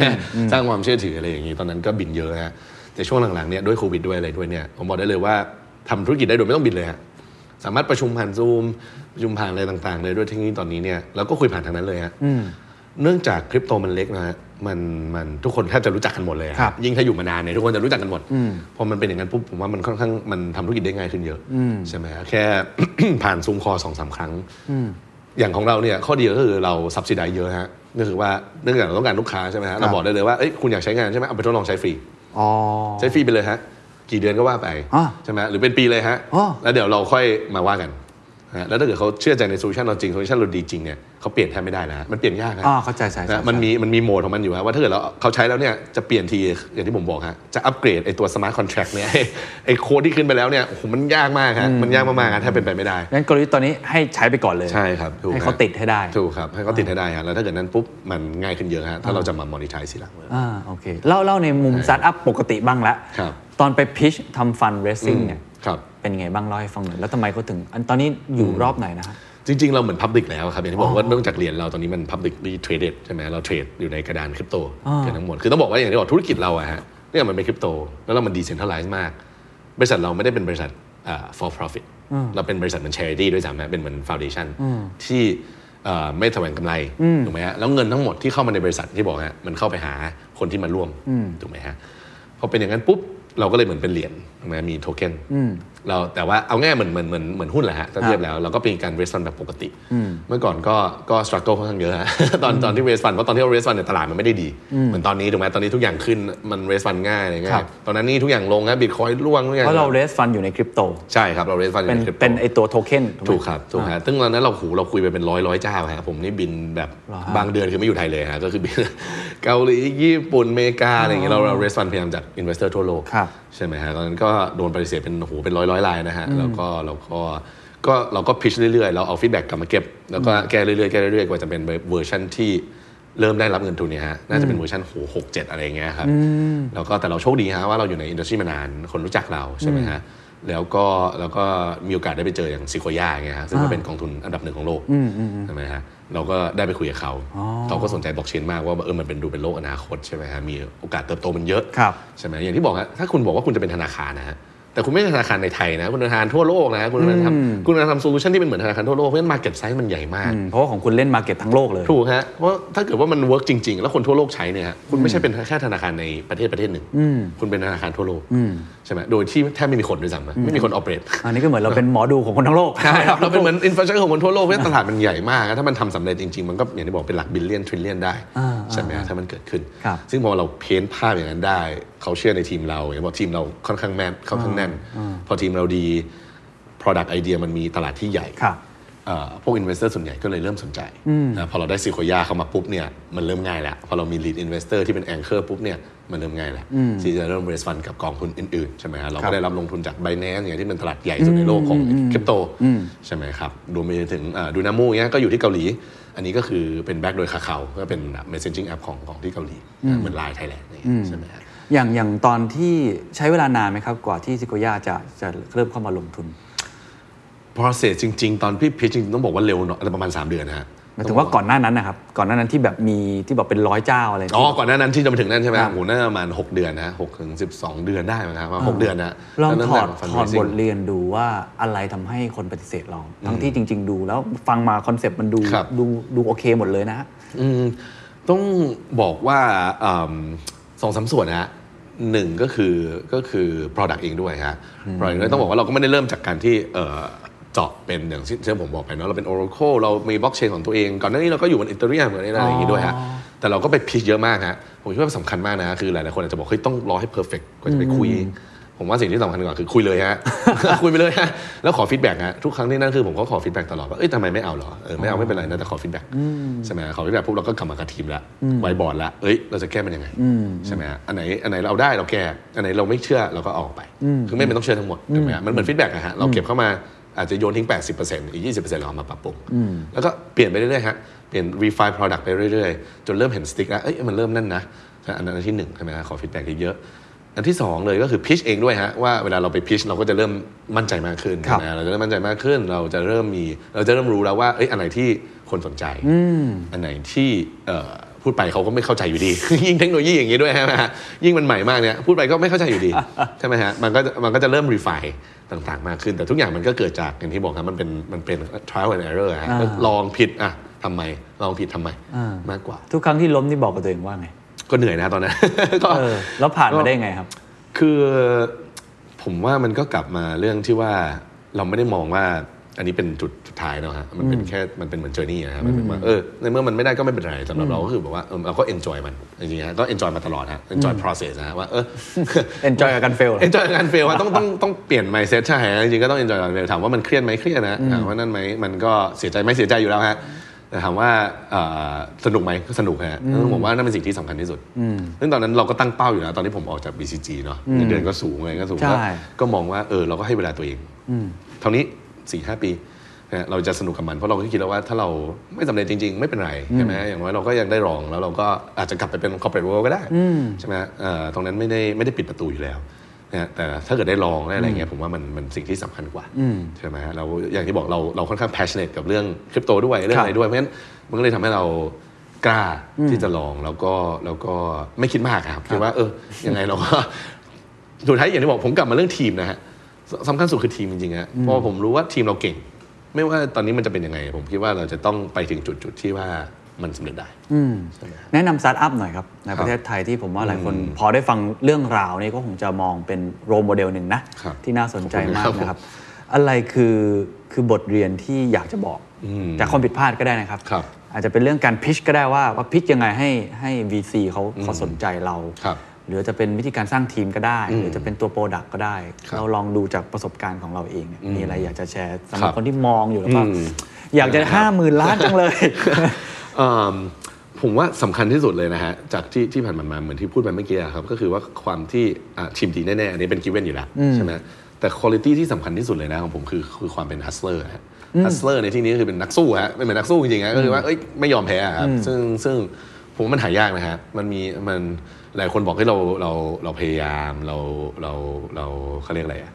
เราชอบในสิ่งที่เราทำอะไรเงี้ย อืมมี passion มี มี passion passion อะไรอย่างเงี้ยครับแต่สำหรับผมคือ passion ก็เรื่องหนึ่งนะฮะ แต่สุดท้ายแล้วคุณต้องเป็น hustler ให้ได้อะคือคุณต้องยอมหน้า ด้าน ทำทุกอย่างฮะหน้าด้านจริงๆฮะต้องบอกว่าเราหน้าด้านมากเลยฮะ ไปคอนเฟรนซ์อย่างเงี้ยฮะเราคือหน้าด้านคุยกับทุกคนนะเอ้ยเราชื่อนี้แบบจากโนเนมอะไรอย่างเงี้ยเราชื่อนี้นะเราชื่อนั้นนะขอคุยด้วยหน่อยใช่ไหมครับหน้าด้านขนาด ว่าหน้าด้านว่าตอนแรกๆอะไม่มีเงินถูกไหมฮะอยู่ในอพาร์ตเมนต์อย่างที่บอกฮะถูกๆเนี่ยฮะ เอิ่มตอนแรกต้องมีออฟฟิศเพราะว่าเฮ้ยทำไงมีต้องต้องจ้างคนนะ จะไปอยู่แบบไกลๆก็ attract talent ไม่ได้ เดินเข้าไปขอออฟฟิศฟรีนะฮะผมเดินเข้าไปหา ที่เมืองไทยเนี่ยเหรอครับ ที่เมืองไทยเนี่ยแหละครับเอ่ออาจจะรู้จักดรคิดนะฮะ อ๋อ ให้เครดิต Rice ดรคิดอ่าไรส์ผมนี่เดินเข้าไปหาดรคิด ซึ่งตอนนั้นรู้จักกันผ่านเพื่อนอีกคนหนึ่งเพราะว่าลงทุนในคริปโตด้วยกัน อ่า ก็บอกเอ้ยดรคิด ผมมีไอเดียนี่นะ ผมไม่มี ตังค์ ผมไม่มีตังค์นะครับผมไม่กล้าเสี่ยงขนาดนั้น แต่ว่าผมต้องการออฟฟิศเอาไงดีฮะ แล้วเมื่อกี้ตอบมาว่า เมานั่งฟรีเลย มานั่งในออฟฟิศตรงเนี้ยฟรี โอ้ใจดีมาก อมรินทร์นะ ใจกลาง ใช่ ใจกลางเมือง ใช่ ใช่ไหม ผม ทำ เคย ให้เราสามารถ ไปออฟฟิศ จ้าง ดี employee เอ่อจ้างพนักงานได้ อ่า นะคือหน้าด้านมาก ฮะ ต้องมองต้องมองเลยฮะ ตอนนั้นนี่แบบอื้อหือหรือแบบบางครั้งอย่างเงี้ยฮะเราบินไปโดยที่เราไม่รู้ว่าจะเกิดอะไรขึ้นนะฮะผมเนี่ยต้องบินไปอย่างอ่าตอนที่คุยกับซิลกย่าฮะ อ่า เขาก็บอกเอ้ยเดี๋ยวเดี๋ยวเอ่อคอนคอลก่อนครั้งแรก ผมก็แบบโอ้ยคอนคอแม่งก็ยากนะฮะคอนคอแบบบางทีมันไม่ได้เห็นหน้า มันไม่มี personal touch ไม่มีอะไรใช่ไหมฮะผมแบบจองตั๋วเลยดังนั้นจองตั๋วไปเลย แล้วก็บอกเขาว่า อ๋อ จริงๆ แล้วต้องไปคอนเฟรนซ์พอดี แต่จริงๆ ไม่มี ไม่มี conference จงๆไม่มี conference เลยฮะยังไม่มีคอนเฟรนซ์เลยฮะ บินไปเลยฮะ แล้วก็แบบโอเคจะได้เจอต่อหน้าผมก็บินไปคนเดียว แล้วก็ไปนั่งรออย่างเงี้ย เอาไม่ฮะก็คือเราก็เลยบอกไปว่าเราจะมีคอนเฟรนซ์นั้นงั้นเจอต่อหน้าละกัน ไม่ต้องคอนคอล อ๋อ เพราะเราคิดว่ามันน่าจะมีประโยชน์มากกว่า อ่าๆ ใช่ไหมคือเราเราบุกไปเลยฮะ ยังไงเราเราเน้นลุกเลยฮะ ก็ก็ฮัสฮัสโซมากฮะฮัสโซมาก ซึ่งอันนี้เป็นช่วงแรก ช่วงกลางก็เหมือนกันฮะฮัสโซมาครับเพราะว่าไอเชนลิงเนี่ยฮะก็สู้กับเรามาตลอดฮะก็แบบพยายามจะมาแย่งลูกค้านู่นนี่นั่น อ่า เราก็ต้องต่อสู้ฮะแบบว่ามีมีมีเยอะเลยฮะ เหรอฮะมีโรคดาร์กเยอะ มีมีมีลบรา หลายอย่างครับผมใช่ฮะแต่อย่างที่บอกว่าสำหรับนั้นกลับมาคำแนะนำสตาร์ทอัพผมก็ต้องต้องฮัสโซฮะแล้วต้องยอมที่จะแบบว่า ต้องมีแพชก็ไม่อยากเรียกแพชชั่นนะเพราะว่าผมว่าคนใช้คำว่าแพชชั่นเยอะแต่เราผมก็คือยอมทำทุกอย่างเพื่อมันจริงๆนะฮะมันเหมือนเหมือนแบบถ้าคุณคุณเคยรักใครคนใดคนหนึ่งไงมันจะยอมแบบทำทุกอย่างจริงๆครับไม่ว่ายังไงก็ตามเราจะเราจะคิดถึงมันตลอดเวลาแล้วทำยังไงก็ได้ให้มันเกิดขึ้นนะฮะผมว่าต้องมีคุณภาพนั้นนะฮะถ้ามีคุณภาพนั้นผมว่าอย่างน้อยๆมันมันจะไปถึงจุดจุดๆหนึ่งได้และถึงแม้มันจะไม่ได้เนี่ยผมว่ามันจะมันจะมันจะเกิดกระบวนการ process ที่อย่างที่บอก iterative ฮะแก้ไปเรื่อยๆแก้ไปเรื่อยๆจนมันทำได้ฮะแบรนด์เนี่ยผ่านมาเป็น 10 เวอร์ชันนะ ผ่านมาเป็น 10 เวอร์ชันนะฮะมีคนเข้ามาหาเราออกไปพนักงานตอนแรกๆนะมีคนเข้ามาหนึ่งเดือนแล้วออก เข้ามาหนึ่งวันออกยังมีเลยฮะ เข้ามาหนึ่งวันหนึ่งวันมาเฮ้ยนี่เป็นอะไรเนี่ย ทำงานอะไรกันเนี่ยออกฮะมีครับมีนะฮะเข้ามาหนึ่งวันแล้วออกเลย ฮะผมยังงงเลยฮะดังนั้นก็มีนะเพราะฉะนั้นในเจอร์นี่ที่ผ่านมามันมันมันไม่ง่าย มันไม่ง่ายเนอะ มัไม่ กว่าจะ ค มา รับ ถึ เพ ง ราะฉะจุดนี้นั้นเพราะฉะนั้นมันต้องมันต้องรักในสิ่งที่เราทำจริงๆแล้วก็ก็ต้องคัดโซ่กับมัน โอ้ผมชอบมากครับสู้กับมัน ใช่ครับ แล้วก็หมกมุ่น แล้วก็ทุ่มเททุกสิ่งทุกอย่าง ใช่ครับ เพื่อได้มันมาไม่ใช่แค่ ใช่ แพชชั่นอย่างเดียว ใช่ครับ แง่ของพีชล่ะอยากให้แชร์นิดนึงเพราะ ครับ พี่เห็นบอกว่าเราไปพีชมา อืม แล้วก็การที่เราได้เอ่อคนลงทุนเจ้าใหญ่ ๆ เนี่ย ครับ ทริคคืออะไรวิธีการเข้าไปพูดเนี่ย อืม มันต้อง ครับ ยังไงสตอรี่เทลลิ่งยังไงฮะ ครับอันนี้ต้องบอกว่าจริงๆคำแนะนำนี้มาจากพี่ต้องนะพี่ต้องอ่าก วีวุฒิ อ่า ครับ ที่แปดบรรทัดครึ่งใช่ไหมฮะผมว่ายิ่งของเรานะอันนี้ให้ความแนะนำจากการที่เราเรสตอนนั้นเราเป็น early stage ก็คือว่าเรายังไม่มี product เรายังไม่มี revenue ยังไม่มีตัวเลขอะไรใดๆนะฮะงั้นทุกอย่างมันเป็น art มันไม่มี science ใดๆฮะไม่มีตัวเลขอะไรแล้วไม่มีตัวเลขอ้างอิงด้วยว่าตลาดนี้ใหญ่ขนาดไหนถูกไหมครับเพราะว่า blockchain ก็ใหม่มาก เพราะอย่าเพิ่งอย่าลืมว่านี่คือ 3 ปีที่แล้ว ใช่ครับ มัน สามสี่ปีที่แล้วเพราะฉะนั้นเนี่ยไม่มีอะไรให้อ้างอิงก็ทุกอย่างเป็นอาร์ตหมดเพราะมันเป็นอาร์ตเนี่ยฮะข้อแนะนำหนึ่งเลยที่ได้จากพี่ต้องเลยนะฮะก็คือว่าเราต้องเพ้นภาพใหญ่ให้ได้ ครับ นะเพ้นภาพใหญ่ให้ได้ว่า เอ้ย สิ่งที่เราทำมันใหญ่นะมันใหญ่มากขณะที่คุณคิดไม่ออกนะว่ามันใหญ่ขนาดไหน ผมก็ยังคิดไม่ออกว่ามันใหญ่ขนาดไห น แต่มันใหญ่ทำไมฮะต้องคอนวินให้ได้ก่อนว่าเออ opportunity เนี้มันใหญ่จริง แล้วเราตอนพูดใหญ่นี่เราเปรียบเทียบกับอะไร analogy คืออะไร analogy ใช่ไหมครับ เราเราพูดเยอะนะครับ ตั้งแต่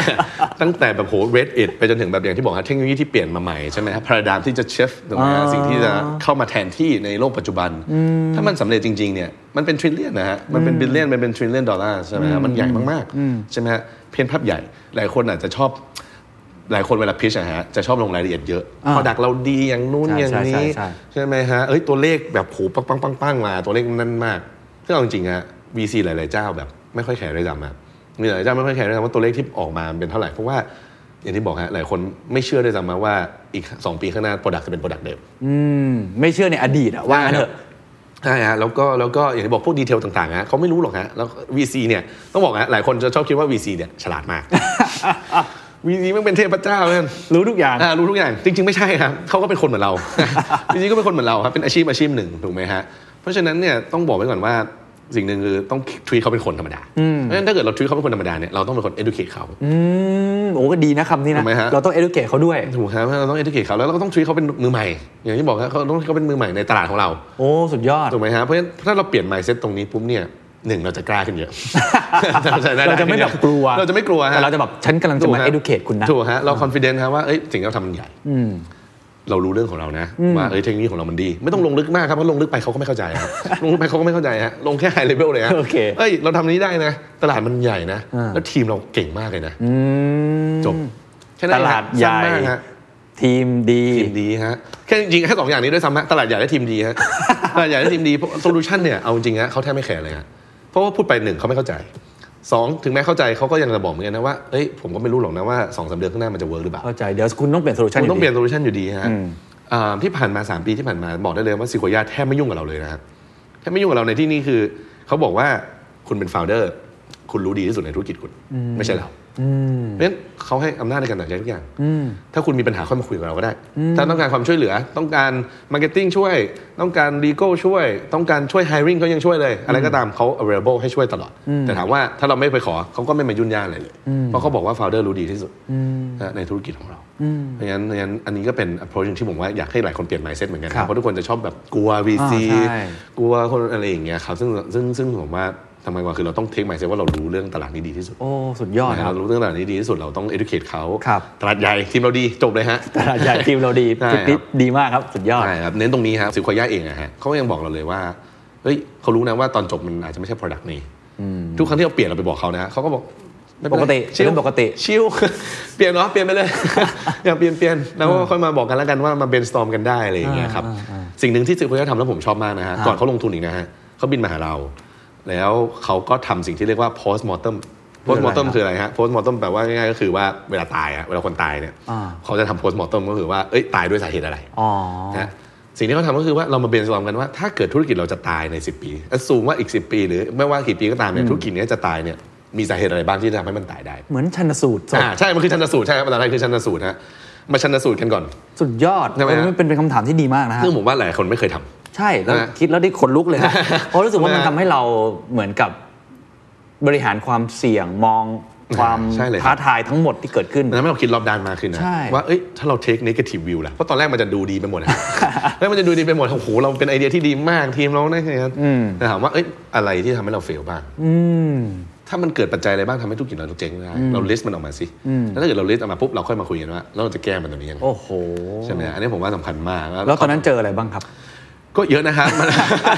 เยอะเลยครับ มันมีตั้งแต่ macro level ตั้งแต่ regulation ใช่ไหมฮะว่าเอ้ย อ่าใช่ใช่ ถ้าบิตคอย ใช่ ตายก็คือตายหมดทั้งอินดัสทรี อ่าถูก ถูกไหมฮะถ้าเกิดถ้าเกิดบิตคอยหรือบล็อกเชนตายขึ้นมาทั้งหมดใช่ไหมมีเรื่องเทคโนโลยี risk ถูกไหมฮะว่าเอ้ยแล้วถ้าเกิดว่าอย่าง Oracle อย่างนี้มันจะมีอะไรไหมที่จะเข้ามาทดแทนได้ถูกไหมอ่ะแล้วก็มีเยอะเลยฮะทีมเราจะมีปัญหาอะไรไหมใช่ไหมฮะว่าเอ้ยไอ้โคฟาวเดอร์เราเนี่ยมันจะอยู่ด้วยกันได้หรือเปล่าเพราะเอาระหว่างทางมันทะเลาะกันแน่นอนนะทะเลาะกันร้องไห้กันมาหลายรอบนะ มีเป็นบอสกันปกติฮะเพราะฉะนั้นเนี่ยฮะก็จะมีหลาย criteria เลยฮะที่เราพยายาม โอ้ list ออก ดี มา จัง แล้วเราจะแก้มันได้ยังไงบ้าง เออ ใช่ไหมมีมีตั้งแต่ขนาดที่ว่า เอ้ยซีจีโอตายทำไง ใช่ไหมฮะซีจีโอตายทำไงฮะมันเรื่องใหญ่ นะฮะเรื่องใหญ่มากนะแต่ว่ามันก็ไม่ใช่ว่าโอกาสไม่ใช่ศูนย์ เพราะคนนั้นคือคณิตศาสตร์โอลิมปิก ถู อัน ก ดับหไหมนึ่ง ว่านักการศึกษาเนี่ยเป็นกำลังหนึ่งเราจะหายังไงเนี่ยมันมันยากจริงๆฮะเนี่ยในเมื่อโอกาสมันไม่ใช่ศูนย์ ครับ เราก็ต้องหาวิธีแก้มัน แล้วพอชนะสูตรออกมาแล้วทั้งหมดแล้วเนี่ย ครับ เอ่อเราทำไงกับมันต่อ เราเราเดินเราเราจะเราจะเดินหน้าต่อ ครับ เพราะเรามั่นใจกับมัน หรือว่าเราคิดว่าเรามีทางแก้ หรือว่ามันไม่มีทางเราเลยไม่ไปต่อ ใช่ครับ ผลลัพธ์ ผขมว่า องการทำไอ้ไอ้ชนะสูตรนี่มันคืออะไร ครับผมว่าก็ต้องก็ต้องก็ต้องแบ่งระดับใช่ไหมว่าอันไหนมันซีเรียมากอันไหนมันรุนแรงมากที่แบบโหคือผมว่าแบ่งเป็น 2 แกนก็ได้ครับ เหมือน BCG นะ เชิญครับ แกนหนึ่ง ชาร์จต้องมาแล้ว ชาร์จต้องมา แกนหนึ่งก็คือความ severity เนาะว่าเอ้ยถ้าเกิดขึ้นนี่ตายแน่นอน โอเค นะอีกแกนหนึ่งก็อาจจะเป็นว่าโอกาสที่จะเกิดขึ้น โอเค ใช่ไหมฮะเราจะพลอตมาได้อะไรที่มีโอกาสเกิดขึ้นสูง และมีความเสี่ยงสูงมากว่าถ้าเกิดขึ้นแล้วบริษัท ตาย เจ๊งแน่เราก็ต้องเราต้องดูก่อนว่าเราแก้มันได้หรือเปล่า เข้าใจละเข้าใจละถูกไหมฮถ้าเราแก้มันได้โอเคอันนี้ไม่น่าห่วงนะแต่ถ้าบอกว่ามันแก้ไม่ได้เนี่ย อันนี้เริ่มน่าเป็นห่วงแล้วว่าธุรกิจเรามันจะไปรอดขนาดไหนถูกไหมฮะซึ่งถ้าเกิดเราทำอนาลิตมาหมดแล้ว แล้วสิ่งที่มันอยู่ในโคทาวเนี่ยที่บอกว่ามันมีโอกาสขึ้นสูงนะแล้วมันโอ้โหถ้าเกิดขึ้นเนี่ยบริษัทแย่แน่มันอาจจะไม่คุ้มกันละที่จะทำหรือถ้าเราแก้ได้ก็อ่ะเราเริ่มน่าจะกล้าลุนละที่จะไปทำได้ แสดงว่าเราผ่านสเตจนั้นมาแล้ว แก้ได้ ใช่ครับ ก็จริงๆ อันนั้นก็เริ่มตั้งแต่ก่อนจะลงทุนเลยฮะที่บอกว่าซิโกย่านี่บินมาก่อนที่จะลงทุนอีกนะฮะแล้วมาทำอันนี้กันก่อนใช่ครับ ก็ก็เป็นเอ็กซ์ไซส์ที่ดีครับ เออ ใช่ใช่น่าน่าสนใจมาก ใช่ พอพูด ครั ภาพใหญ่แล้วก็ทีมที่ดี ครับ เมื่อกี้ภาพใหญ่ผมเห็นแล้วเราเล่าไปเกือบครึ่งชั่วโมงแล้วว่า ทำไมมันถึง ครับ น่าสนใจ ผมอืม ทีม ครับ ตอนนี้มีกี่คนครับบริหารทีมยังไง บครับ ตอนนี้มีวัน 20 คนนะฮะ20 คน ซึ่งก็ถือว่าเล็กมากสำหรับ ครับ ไซส์ของเรา ส่วนใหญ่ก็เป็นเอนจิเนียร์นะครับผม ถามว่าบริหารยังไงจริงๆ เราต้องบอกว่าเรายังเป็นเหมือนซาร์มาก ๆ เลยนะ เราเราคือซาร์ดับ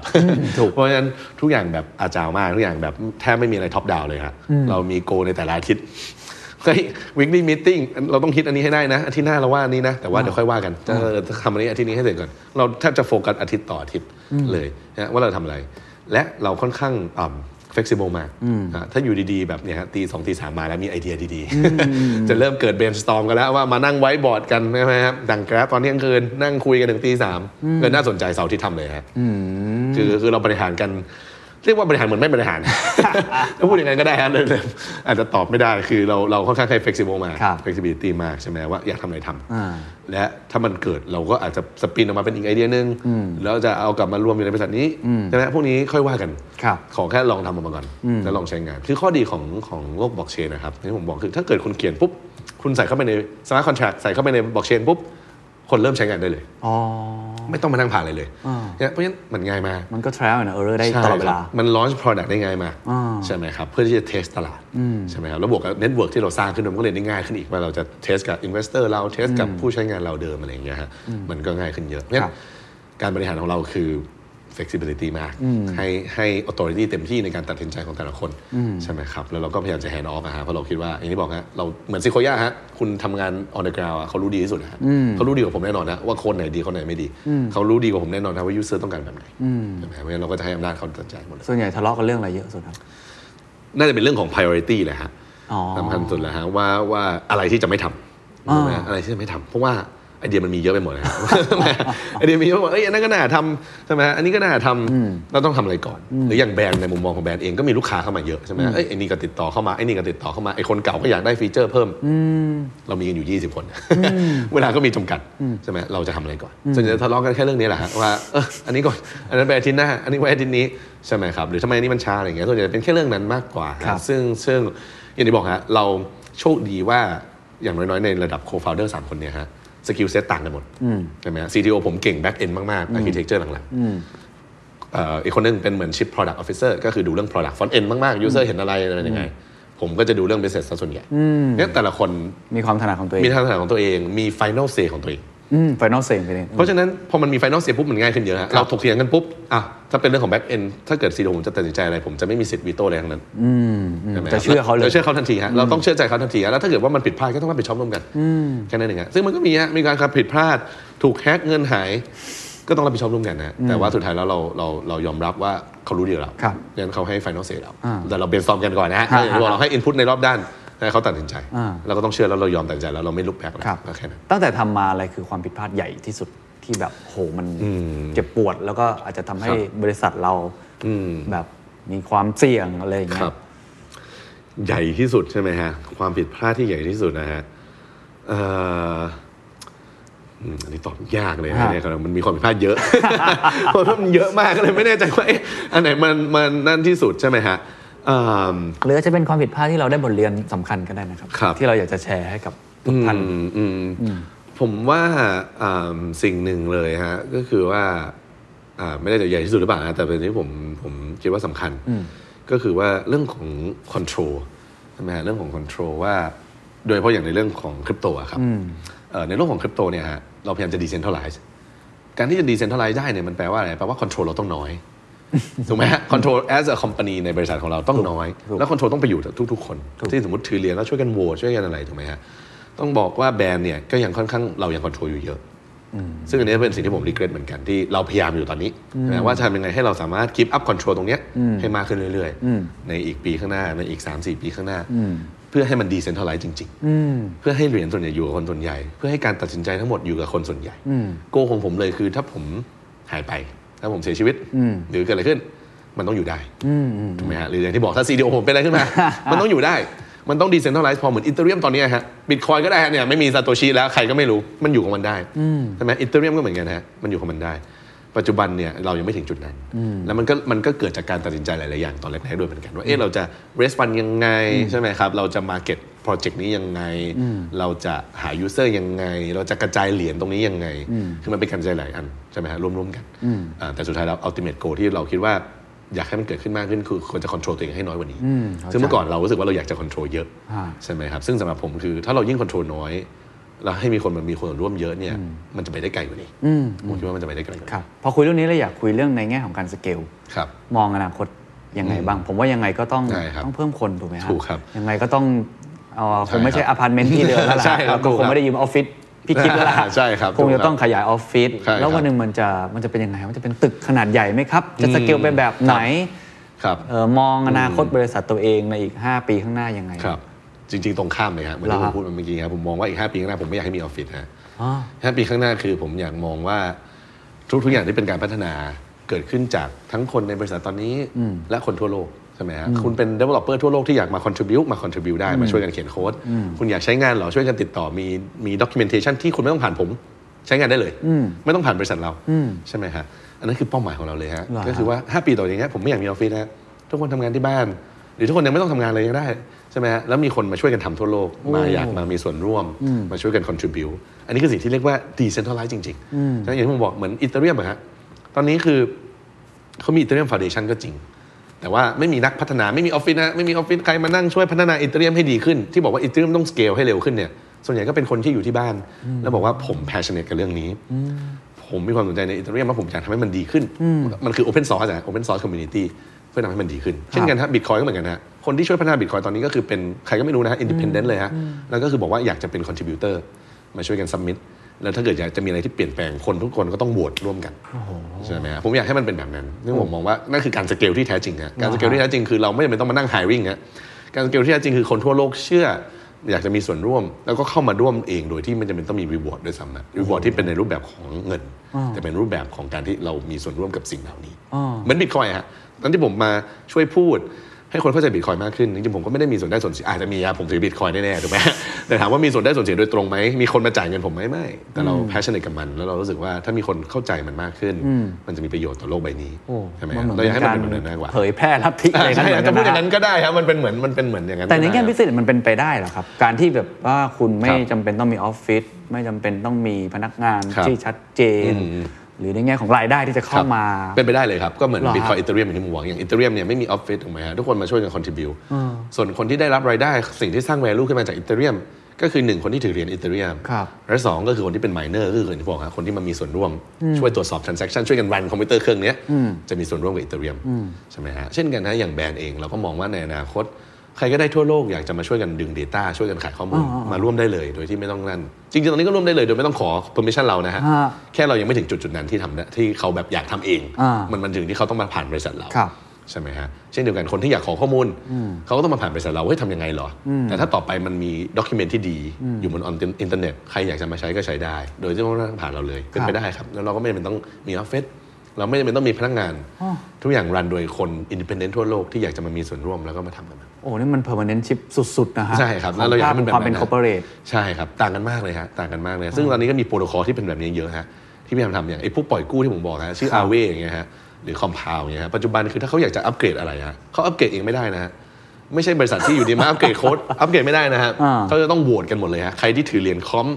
เนี่ยชื่อของคอมพาวเนี่ยต้องมาโหวตกันว่าจะยอมรับเปลี่ยนความเปลี่ยนแปลงอันนี้ไหมถ้าส่วนใหญ่โหวตก็ค่อยเปลี่ยนได้ อย่างนี้โครงสร้างบริษัทมันก็ไม่เหมือนเดิมเลยครับ ไม่มีบริษัทเลยฮะ ไม่มีบอร์ด ไม่มี อะร บอร์ดไม่มีอะไรเลยฮะไม่มีแชร์โฮเดอร์ไม่มีไม่มีไม่มีอะไรเลยฮะ โอ้โห ซึ่งนั่นก็เป็นฟิวเจอร์ที่เราก็อาจเกมไกลตัวนะฮะ แต่ผม อ่า ก็หวังว่าจะเกิดขึ้นได้ว่าต่อไปมันจะมี organization เหล่านี้ฮะ ที่ไม่เป็น organization ด้วยนะฮะเขาเรียกว่าดาวฮะ เป็น decentralized autonomous organization เดา นะฮะเขาเรียกว่าดาวฮะ DAO ใช่ไหมฮะ ว่าเป็น organization ที่ไม่ต้องมี entity อะไร แต่ว่า organize ร่วมกันเองได้ ผ่านโค้ดผ่านอะไรต่างๆเหล่านี้ ซึ่งกลับมาเหมือนกันนะคุณเคนเรื่องแรกที่เราคุยกันว่ามันเป็น paradigm shift ของความว่าเราเชื่อใจอะไร อ่า ตอนนี้เราสร้าง organization อย่างบริษัทเนี่ยเพราะอะไรฮะ เพราะเราเชื่อใจใน infrastructure ตอนนี้ที่บอกว่าเอ้ยการที่เราจะอยู่ร่วมกันได้ ต้องมี shareholder structure นะ ใช่ ต้องมี agreement ระหว่าง founder นะ ใช่ ต้องมี lawyer มาช่วยดูนู่นนี่ ใช่ นั่นต่างๆนี่คือ ต้องต้องจดทะเบียนโลโก้ อ่าต้อง สิ จ น ดทะเบี ค้าย น มีป้ายอะไร ถูก ต่าง ฮะ ๆ ให้รู้ว่ามันมีตัวตนนะ ใช่ครับ เพราะว่าอ้าวเกิดโฟลเดอร์ผมโกงนู่นนี่นั่นเขาหนีไปอะไร จริง จะจ่ายเงินกันยังไง ก็เพราะเราเชื่อใจกันไม่ได้เราเลยต้องเกิด entity เหล่านี้ขึ้นมา อ่าจริง แต่ถ้าต่อไปเราบอกเราเชื่อใจผ่านโค้ดทุกอย่าง ทุกอย่างผ่านสมาร์ทคอนแท็กหมด ครับ ทำไมเราจำเป็นต้องมี legal entity โอ้โห ถูกไหมฮะทำไมเราต้องมีบริษัท เพราะว่าบริษัทเพอร์เพสของมันจริงๆ ก็แค่ว่าทำให้เรามีคอนแทรค ถูก ระหว่างกัน ถูก แต่ถ้าต่อไปอเกนห้าสิบ ปี แล้วมันเป็นอย่างนั้นได้ผมว่าน่าสนใจมากฮะแล้วมันก็มีคนพยายามจะเอ็กซ์เพร์เมนต์ทดลองสิ่งเหล่านี้อยู่เหมือนกัน โอ้โห นี่เป็นอีกโลกหนึ่ง แต่อีก ที่น่าสนใจ โลกหนึ่งเลยฮะอีกโลกหนึ่งเลยครับ ผมนึกถึงหนังสือเซเปียน ฮะ อ่าเขาก็เคยเขียนลักษณะแบบนี้เหมือนกัน อ่า ว่า ใช่ จริง ครับ ๆ มันเป็นการรวมกลุ่มกัน มนุษย์เนี่ยเป็นเป็นชนเผ่าที่ ใช่ครับ มันคือชนเผ่าม มารวมกลุ่มกันแบบประหลาดที่สุด ครับ ก็คือตั้งเป็นบริษัทขึ้นมาโดยที่มันไม่ได้มีอะไรแวลูเลยเลย แต่เราไปจดทะเบียนกับ ครับ เนี่ยทุกทนายหรือกฎหมายให้มันมี ถูกครับ มูลค่าขึ้นมา ใช่ครับ อันนี้มันก็เหมือนเราพลิกมุมกลับเท่านั้น เหมื เอ อน ง เลยครับ แต่ คือ จริงๆแก่นมันยังอยู่เหมือนเดิม แกนเดิมเลยฮะคือ แค่มูลค่ามันเปลี่ยนรูปแบบ ต้องบอกว่ามนุษย์รวมตัวกันก็เพื่อสร้างแวลูอะไรบางอย่างถูกไหมฮะยุคหินก็คือรวมตัวกันเพราะเดี๋ยวถ้าเกิดแยกกันตายแน่โดนโดนสัตว์โจมตีโดนอะไรก็เลยเกิดแล้วเราจะเชื่อใจใครเชื่อหัวหน้าเผ่าเพราะมี power ใช่ไหมฮะเชื่อคนตัวใหญ่ที่สุดใช่ไหมฮะเพราะเขามี power ครับ ต่อมาเกิด entity อย่างเนี้ยฮะ corporate อย่างไร เพราะว่าอะไรเพราะเราต้องการรวมตัวกัน เพื่อสร้าง value อะไรบางอย่าง ที่มี common goal บางอย่างก็คือมีจุดหมายเดียวกันที่เราต้องการจะทำมันให้สำเร็จแต่ถามว่าเรามาอยู่ร่วมกันได้ยังไง ก็ต้องมีกฎหมายมีกฎอะไรมา ใช่ มาทำให้เราอยู่ร่วมกันได้ ครับ ซึ่งนั่นคือ entity พวก contract legal contract ต่างๆนะอย่างที่บอกแล้วต่อไปอ่ะ กลายเป็นโค้ด อ่ะเหมือนกันเลยก็คือเราต้องการรวมคนทั่วโลกด้วยกัน โดยที่มีเป้าหมายเดียวกันจะทำยังไง โดยที่ไม่มี legal entity ก็คืออาจจะต้องใช้โค้ดแทน โอ้โห อะไรอย่างเงี้ยถูกไหมฮะก็อันนี้ก็เป็นอีกโลกหนึ่ง ต้องคุยกันยาวนะ ต้องคุยกัน เรื่ ยาวเลยฮะนั่นก็อีกโลกหนึ่งที่คนก็พยายามจะเอ่อเนี่ยฮะทดลองอยู่ฮะว่า อ่า ทำยังไงซึ่งมันก็มันก็เป็นจุดยากครับเพราะว่าทำไงให้คนอยู่ร่วมกันได้ทั่วโลก ครับ ทำเป้าหมายเดียวกันมี incentive ที่ดีเพราะว่าคนอยู่ดีๆจะมา ใช่ ร่วมฟ ใช่ รีๆไม่มีฮะทุกอย่างมัน เราต้อง โลกใบ fair ด้วย นี้ นะ ถูกครับโลกใบนี้รันด้วย incentive ฮะโลกใบนี้รันด้วย incentive เพราะฉะนั้นทำไงให้เราสร้าง incentive ตรงนี้ให้ถูกต้องนั่นคือสาเหตุที่ทำไมคนที่อยู่ในบล็อกเชนต้องเข้าใจเศรษฐศาสตร์ต้องเข้าใจเกม theory ต้องเข้าใจเทคโนโลยีร่วมกันเพราะว่ามันคือการ engineer พวก incentive หลังเนี้ยฮะแรงจูงใจให้คนเข้ามาร่วม ครับ เพื่อที่นั่นอย่างอย่างมนุษย์ปัจจุบันก็คือแรงจูงใจคือเงินเดือน ถูก ผมมาร่วมกับบริษัทนี้เพราะผมมีเงินเดือน แล้วผมมีเป้าหมายที่จะทำให้เดอะ ใช่ สแตนดาร์ดดังที่สุดเป็นสื่อที่ดีที่สุด ใช่ใช่ ถูกไหม ใช่ ฮะ ใช่ อ่าเพราะฉะนั้นต่อไปถ้าเราไปนั้นทำไงให้มันเหมือนเดิมถูกไหม อ๋อ มีแรงจูงใจเหมือนเดิม มีเป้าหมายที่เราอะไรได้เหมือนเดิมใช่ไหมฮะแต่ไม่ต้องมาเชื่อใจกันละเราเรามาเชื่อใจผ่านโค้ดกันแทน โอ้โห ฟังแล้วตื่นเต้นมากเลย อยากจะปิดท้ายอย่างนี้ครับว่าแนะนำกับคนที่ฟังอยู่แล้วรู้สึกว่าโอ้โหโลกมันจะเปลี่ยนแปลงไปอีกมากมาย แน่นอนมันอาจจะไม่ใช่ในระยะเวลาอันสั้น ครับ แต่ว่าผมก็เชื่อเหมือนกันว่า มันก็คงจะเป็นหนึ่งในทางเลือก ครับ ที่เปลี่ยนแปลงแบบนี้ไปเรื่อย ๆ เหมือนกัน อะไรคือ mindset หรือสกิลสำหรับคนที่ที่จะอยู่รอดหรือสำคัญที่สุดในโลกที่มันจะเปลี่ยน permanent shift ครับ ไป แบบนี้อะครับหรือตัวเองคิดว่าเราเรามาถึงจุดนี้ได้เพราะว่าเรามีทักษะอะไรเรามี mindset อะไร ครับ สมมติผมฟังเนี่ยผมโอ้โหผมต้องไปเรียนเขียนโค้ดไหม เนี่ย ก็ผมมองว่าถ้าเป็นทักษะนะครับ hard skill เนี่ยผมบอกได้เลยว่าคอมพิวเตอร์ไซน์เนี่ยสำคัญจริงๆกับการเขียนโค้ดใช่ไหมครับยิ่งยิ่งในโลกปัจจุบันนะครับที่ทุกอย่างมันเริ่มดิจิตอลมากขึ้น ไม่ว่าคุณทำอะไรคุณต้องแตะมันนะครับ ไม่ว่าคุณจะขายกาแฟคุณยังต้องแตะมันเลยฮะว่าระบบใช่ไหมฮะระบบอะไรต่างๆ ถ้าเห็นมันอย่างอย่างในในจีนก็มีการปรับตัว ครับ สั่งออนไลน์ได้ใช่ไหมครับคุณสามารถมีแอปที่คุณสั่งได้เลยแล้วมารับที่ร้านอะไรอย่างงี้เพราะฉะนั้นสกิลนี้สำคัญมากใช่ไหมครับเรื่องการเขียนโค้ดอันนี้ทุกคนน่าจะนั่นอยู่ละ ซึ่งมันสามารถไปเรียนรู้เพิ่มเติมเองได้ไหมอย่างผมเนี่ย ได้ครับ ผ โด ม ย ว่า ที่ มัน ไม่ เซล ต้อง ฟ์ทอได้เลยนะฮะ อ๋อเหรอฮะ ใช่ครับ การเขียนโค้ดมันคือการที่คุณเอิ่มเขาเรียกอะไรคุณต้องยอมที่จะกล้าลองเริ่มทำนะครับ อ๋อ เอาจริงฮะไปเรียน textbook อะฮะได้น้อยมาก อ๋อ สำคัญคือลองผิดลองถูกฮะลองไปเลยฮะเขียน ครับ โค้ดให้ทำไมมันไม่เวิร์กใช่ไหมฮะมันเดี๋ยวนี้มีคอร์สออนไลน์เยอะด้วยฮะเพราะงั้นมัน ครับ ง่ายขึ้นเยอะ โอเคเดี๋ยวไปลองฝึกดู นะฮะ ใช่ครับ นั้นสำหรับผมสกิลถ้าเป็นฮาร์ดสกิลจริงๆนะฮะเขียนโค้ดภาษาอังกฤษ ว่าสำคัญจริงๆฮะสำคัญจริงๆฮะภาษาอังกฤษนี่คือหลายคนอาจจะไม่ได้มองถึงมันมาก แต่ว่าถ้าคุณต้องการจะทำไประดับโลกระดับที่มันใหญ่จริงๆเนี่ยยังไงภาษาอังกฤษมันจำเป็นต้องมีฮะเพราะฉะนั้นแล้วแล้วแล้วยังไงคุณไม่มีใครทำแทนได้ ถ้าคุณเป็นโฟลเดอร์คุณต้องขายบริษัทด้วยตัวเองคุณต้องไปหาลูกค้าด้วยตัวเองนะครับเพราะฉะนั้นไม่มีใครมาทำแทนคุณได้ ครับ งั้นภาษาอังกฤษต้องได้โค้ดต้องดีใช่ไหมยิ่งยิ่งถ้ามาอยู่ในโลกของดิจิทัล ครับ ใช่ไหมครับอันนี้เป็นเรื่องของทักษะเนอะเอิ่มแต่ผมว่าอีกเรื่องหนึ่งคือเรื่อง soft skill soft skill ผมว่าก็คือคือที่ไม่เกี่ยวกับ hard skill แล้วทักษะก็คือว่า attitude ที่บอกว่าทำอะไรก็ได้ฮะคืออะไรก็เป็นไปได้เอางี้แล้วกันนะ เหมือน ไม่มีอะไรที่เป็นไปไม่ได้ growth mindset อะไรแบบ า feel นั้นอ่า ใช่ครับสำหรับผมเรื่องสำคัญมากนะครับเพราะว่าระหว่างทางอะครับยังผมว่ามีคนที่อย่างที่ผมบอกมีคนเซโนกับเราเป็นร้อยร้อยๆคน อ่า มีคนที่บอกว่าเฮ้ยทำอะไรอยู่มันมันมันเป็นไปไม่ได้ เยอะมากๆนะที่บอกว่าเป็นไปไม่ได้ขนาดเพื่อนสนิทผมเนี่ยยังเคยบอกว่าเป็นไปไม่ ได้ แล้วแบบไม่มันไม่ได้หรอกยากมากเลยนู่นนี่นั่นใช่ไหมครับคนใกล้ตัวอะไรต่างๆ เนี่ยมีหมดฮะเพราะฉะนั้นจะทำไงให้เราสามารถเชื่อใจในตัวเอง แล้วก็แล้วก็แล้วก็มี mindset ที่บอกว่ามันเป็นไปได้นะแล้วก็ลองทำเพราะอย่างที่ผมอธิบายให้คุณเคนนะครับถ้าอธิบายตอนนี้มันก็ดูเหมือนบ้าเลยนะ ถูก ขนาดว่าตอนนี้บิตคอยเริ่มมี accept มากขึ้นนะฮะลองอธิบลอง imagine ว่าถ้าเราพูดสิ่งเหล่านี้เมื่อสามปีที่แล้ว ถูกถูกถูกถูก ยิ่งคนยิ่งคิดว่าบ้าอย่าเลยฮะ ยังใช้ลูกโซ่อยู่เลยตอนนั้นอ่ะ ยังแชร์ลูกโซ่อยู่เลยฮะใช่ฮะขนาดตอนนี้ก็ยังคิดว่าเป็นแชร์ลูกโซ่อยู่เยอะเลยฮะใช่ไหมฮะว่าว่ามันคนคิดว่าบ้าจริงๆฮะซึ่งซึ่งสำหรับผม อันนั้นผมว่านั่นเป็นไครทีเรียที่ดีนะเอาจริงถ้าเกิดคุณไปพิชอะไรแล้วคนบอกว่ามันบ้ามันดูเป็นไปไม่ได้ ผมว่านั่นเป็นไครทีเรียที่ดีว่าเออ ใหม่ ใหม่แล้วและและมีโอกาสสำเร็จ นะครับผมแล้วมีโอกาสสำเร็จแต่ยิ่งบ้ายิ่งดีเอาอย่างอีรอนมัสอย่างเงี้ยครับ ถูกถูก ถ้าบอกว่าจะไปดาวอังคารผมจะทำคนส่วนใหญ่ก็บอกว่าบ้าตั้งแต่แรกแล้วฮะใช่ไหมซึ่งเรามองว่าไอเดียเหล่านั้นนะครับน่าสนใจน่าสนใจมากๆนะถ้าคุณไปทำอะไรที่มันค r าวเด็ดมากๆนู่นนั่นมาก ๆ แล้วคนทำเยอะมากๆเนี่ยผมว่าโอกาสสำเร็จมันน้อยกว่าใช่ไหมฮะเพราะฉะนั้นเอ่อสำหรับคนที่อยากทำสตาร์ทอัพผมว่าต้องต้องคิดนอกกรอบนะฮะศึกษาเยอะๆฮะอย่างนี้บอกฮะคือคิดนอกกรอบดี แต่มันก็ต้องถูกแบ็กอัพด้วยฮาร์ดสกิลต่างๆ ที่บอกว่าเทคที่ดี มีทีมที่ดี มีภาษาอังกฤษที่ดีที่จะสามารถไปหาคนทั่วโลกได้ ครับ ถ้ามีสิ่งเหล่าเหล่านี้ผมว่าผมว่ามันเพิ่มโอกาสที่ทำให้เกิดประสบความสำเร็จได้มากขึ้น โอ้ขอบคุณมากครับ เป็นทั้งซอฟต์สกิลและฮาร์ดสกิลที่ที่น่าสนใจมาก ครับ ทิ้งท้ายปิดท้ายแล้ คว รับ ผมว่าน่าจะเป็นคำถามที่จริง ๆ คุณแมนน่าจะอยากตอบที่สุด ครับ นะฮะเอ่อเราพูดกันเรื่องฮัสเซลเราพูดกันเรื่องการต้องหมกมุ่นแล้วก็ ใช้คำว่าบูชาหรือศรัทธาในในสิ่งที่เราท ครับ ำของปรัชญาของคริปโตเรนซีหรือปรัชญาของอะไรแบบเนี้ยผมอยากลองให้โน้มน้าวนะครับทำ storytelling สักนิดหนึ่งกับคนที่เขาอาจจะยังมองว่าโลกนี้ยังเป็นไปไม่ได้ ครับ โลกนี้ยังไม่น่าจะเกิดขึ้น ครับ ทำไมคุณแมนถึงเชื่อในสิ่งนี้มากว่ามันมีโอกาสที่จะเกิดขึ้น อาจจะนาน หรืออาจจะไม่ได้เป็นทางหลักขนาดนั้น ครับ แต่ทำไมถึงสิ่งนี้มันถึงดีกับโลก หรือทำไมมันถึงจำเป็นต้องเกิดขึ้น อ่าครับอืมอันนี้ดีนะฮะอืมผมว่าสำหรับผมเอ่ออาจจะต้องบอกว่าลองลืมความเชื่อเก่า ครับ ๆนะฮะแล้วแล้วแล้วลองลองคิดว่าความเชื่อเก่าๆไม่มี สมมุติว่าเราเพิ่งเกิดมาเลย อ่าอ่า แล้วเราไม่รู้คอนเซปต์ของเงิน เราไม่เข้าใจของคอนเซปต์ของไทยบาท USD เราไม่เข้าใจคอนเซปต์ของทองคำเริ่มจากศูนย์เลยนะฮะ แล้วลองจินตนาการนะฮะ ลองจินตนาการว่ามันจะดีกว่าไหม ถ้าโลกใบนี้เนี่ยมีสกุลเงินอันหนึง ที่ทุกคนใช้ได้ทั่วโลกนะฮะโอเคไม่ต้องลืมว่าตอนนี้มีอะไร อยู่นะ ไม่ต้องคิดว่าตอนนี้มีอะไรอยู่ โอเค ไม่ต้องคิดถึงบิตคอยไม่ต้องคิดอะไรด้วย โอเค คิดลองจินตนาการตามนะฮะว่าถ้าเราเกิดมาในโลกที่มี currency กันหนึ่งหรือว่าตัวกลางกันหนึ่งที่ทุกคนใช้ได้กันทั่วโลกนะครับไว้ซื้อของซื้อขายแลกเปลี่ยนกัน หรือว่าเก็บมูลค่าไว้ มีซัพพลายหรือว่ามีเขาเรียกซัพพลายคืออามีซัพพลายที่จำกัด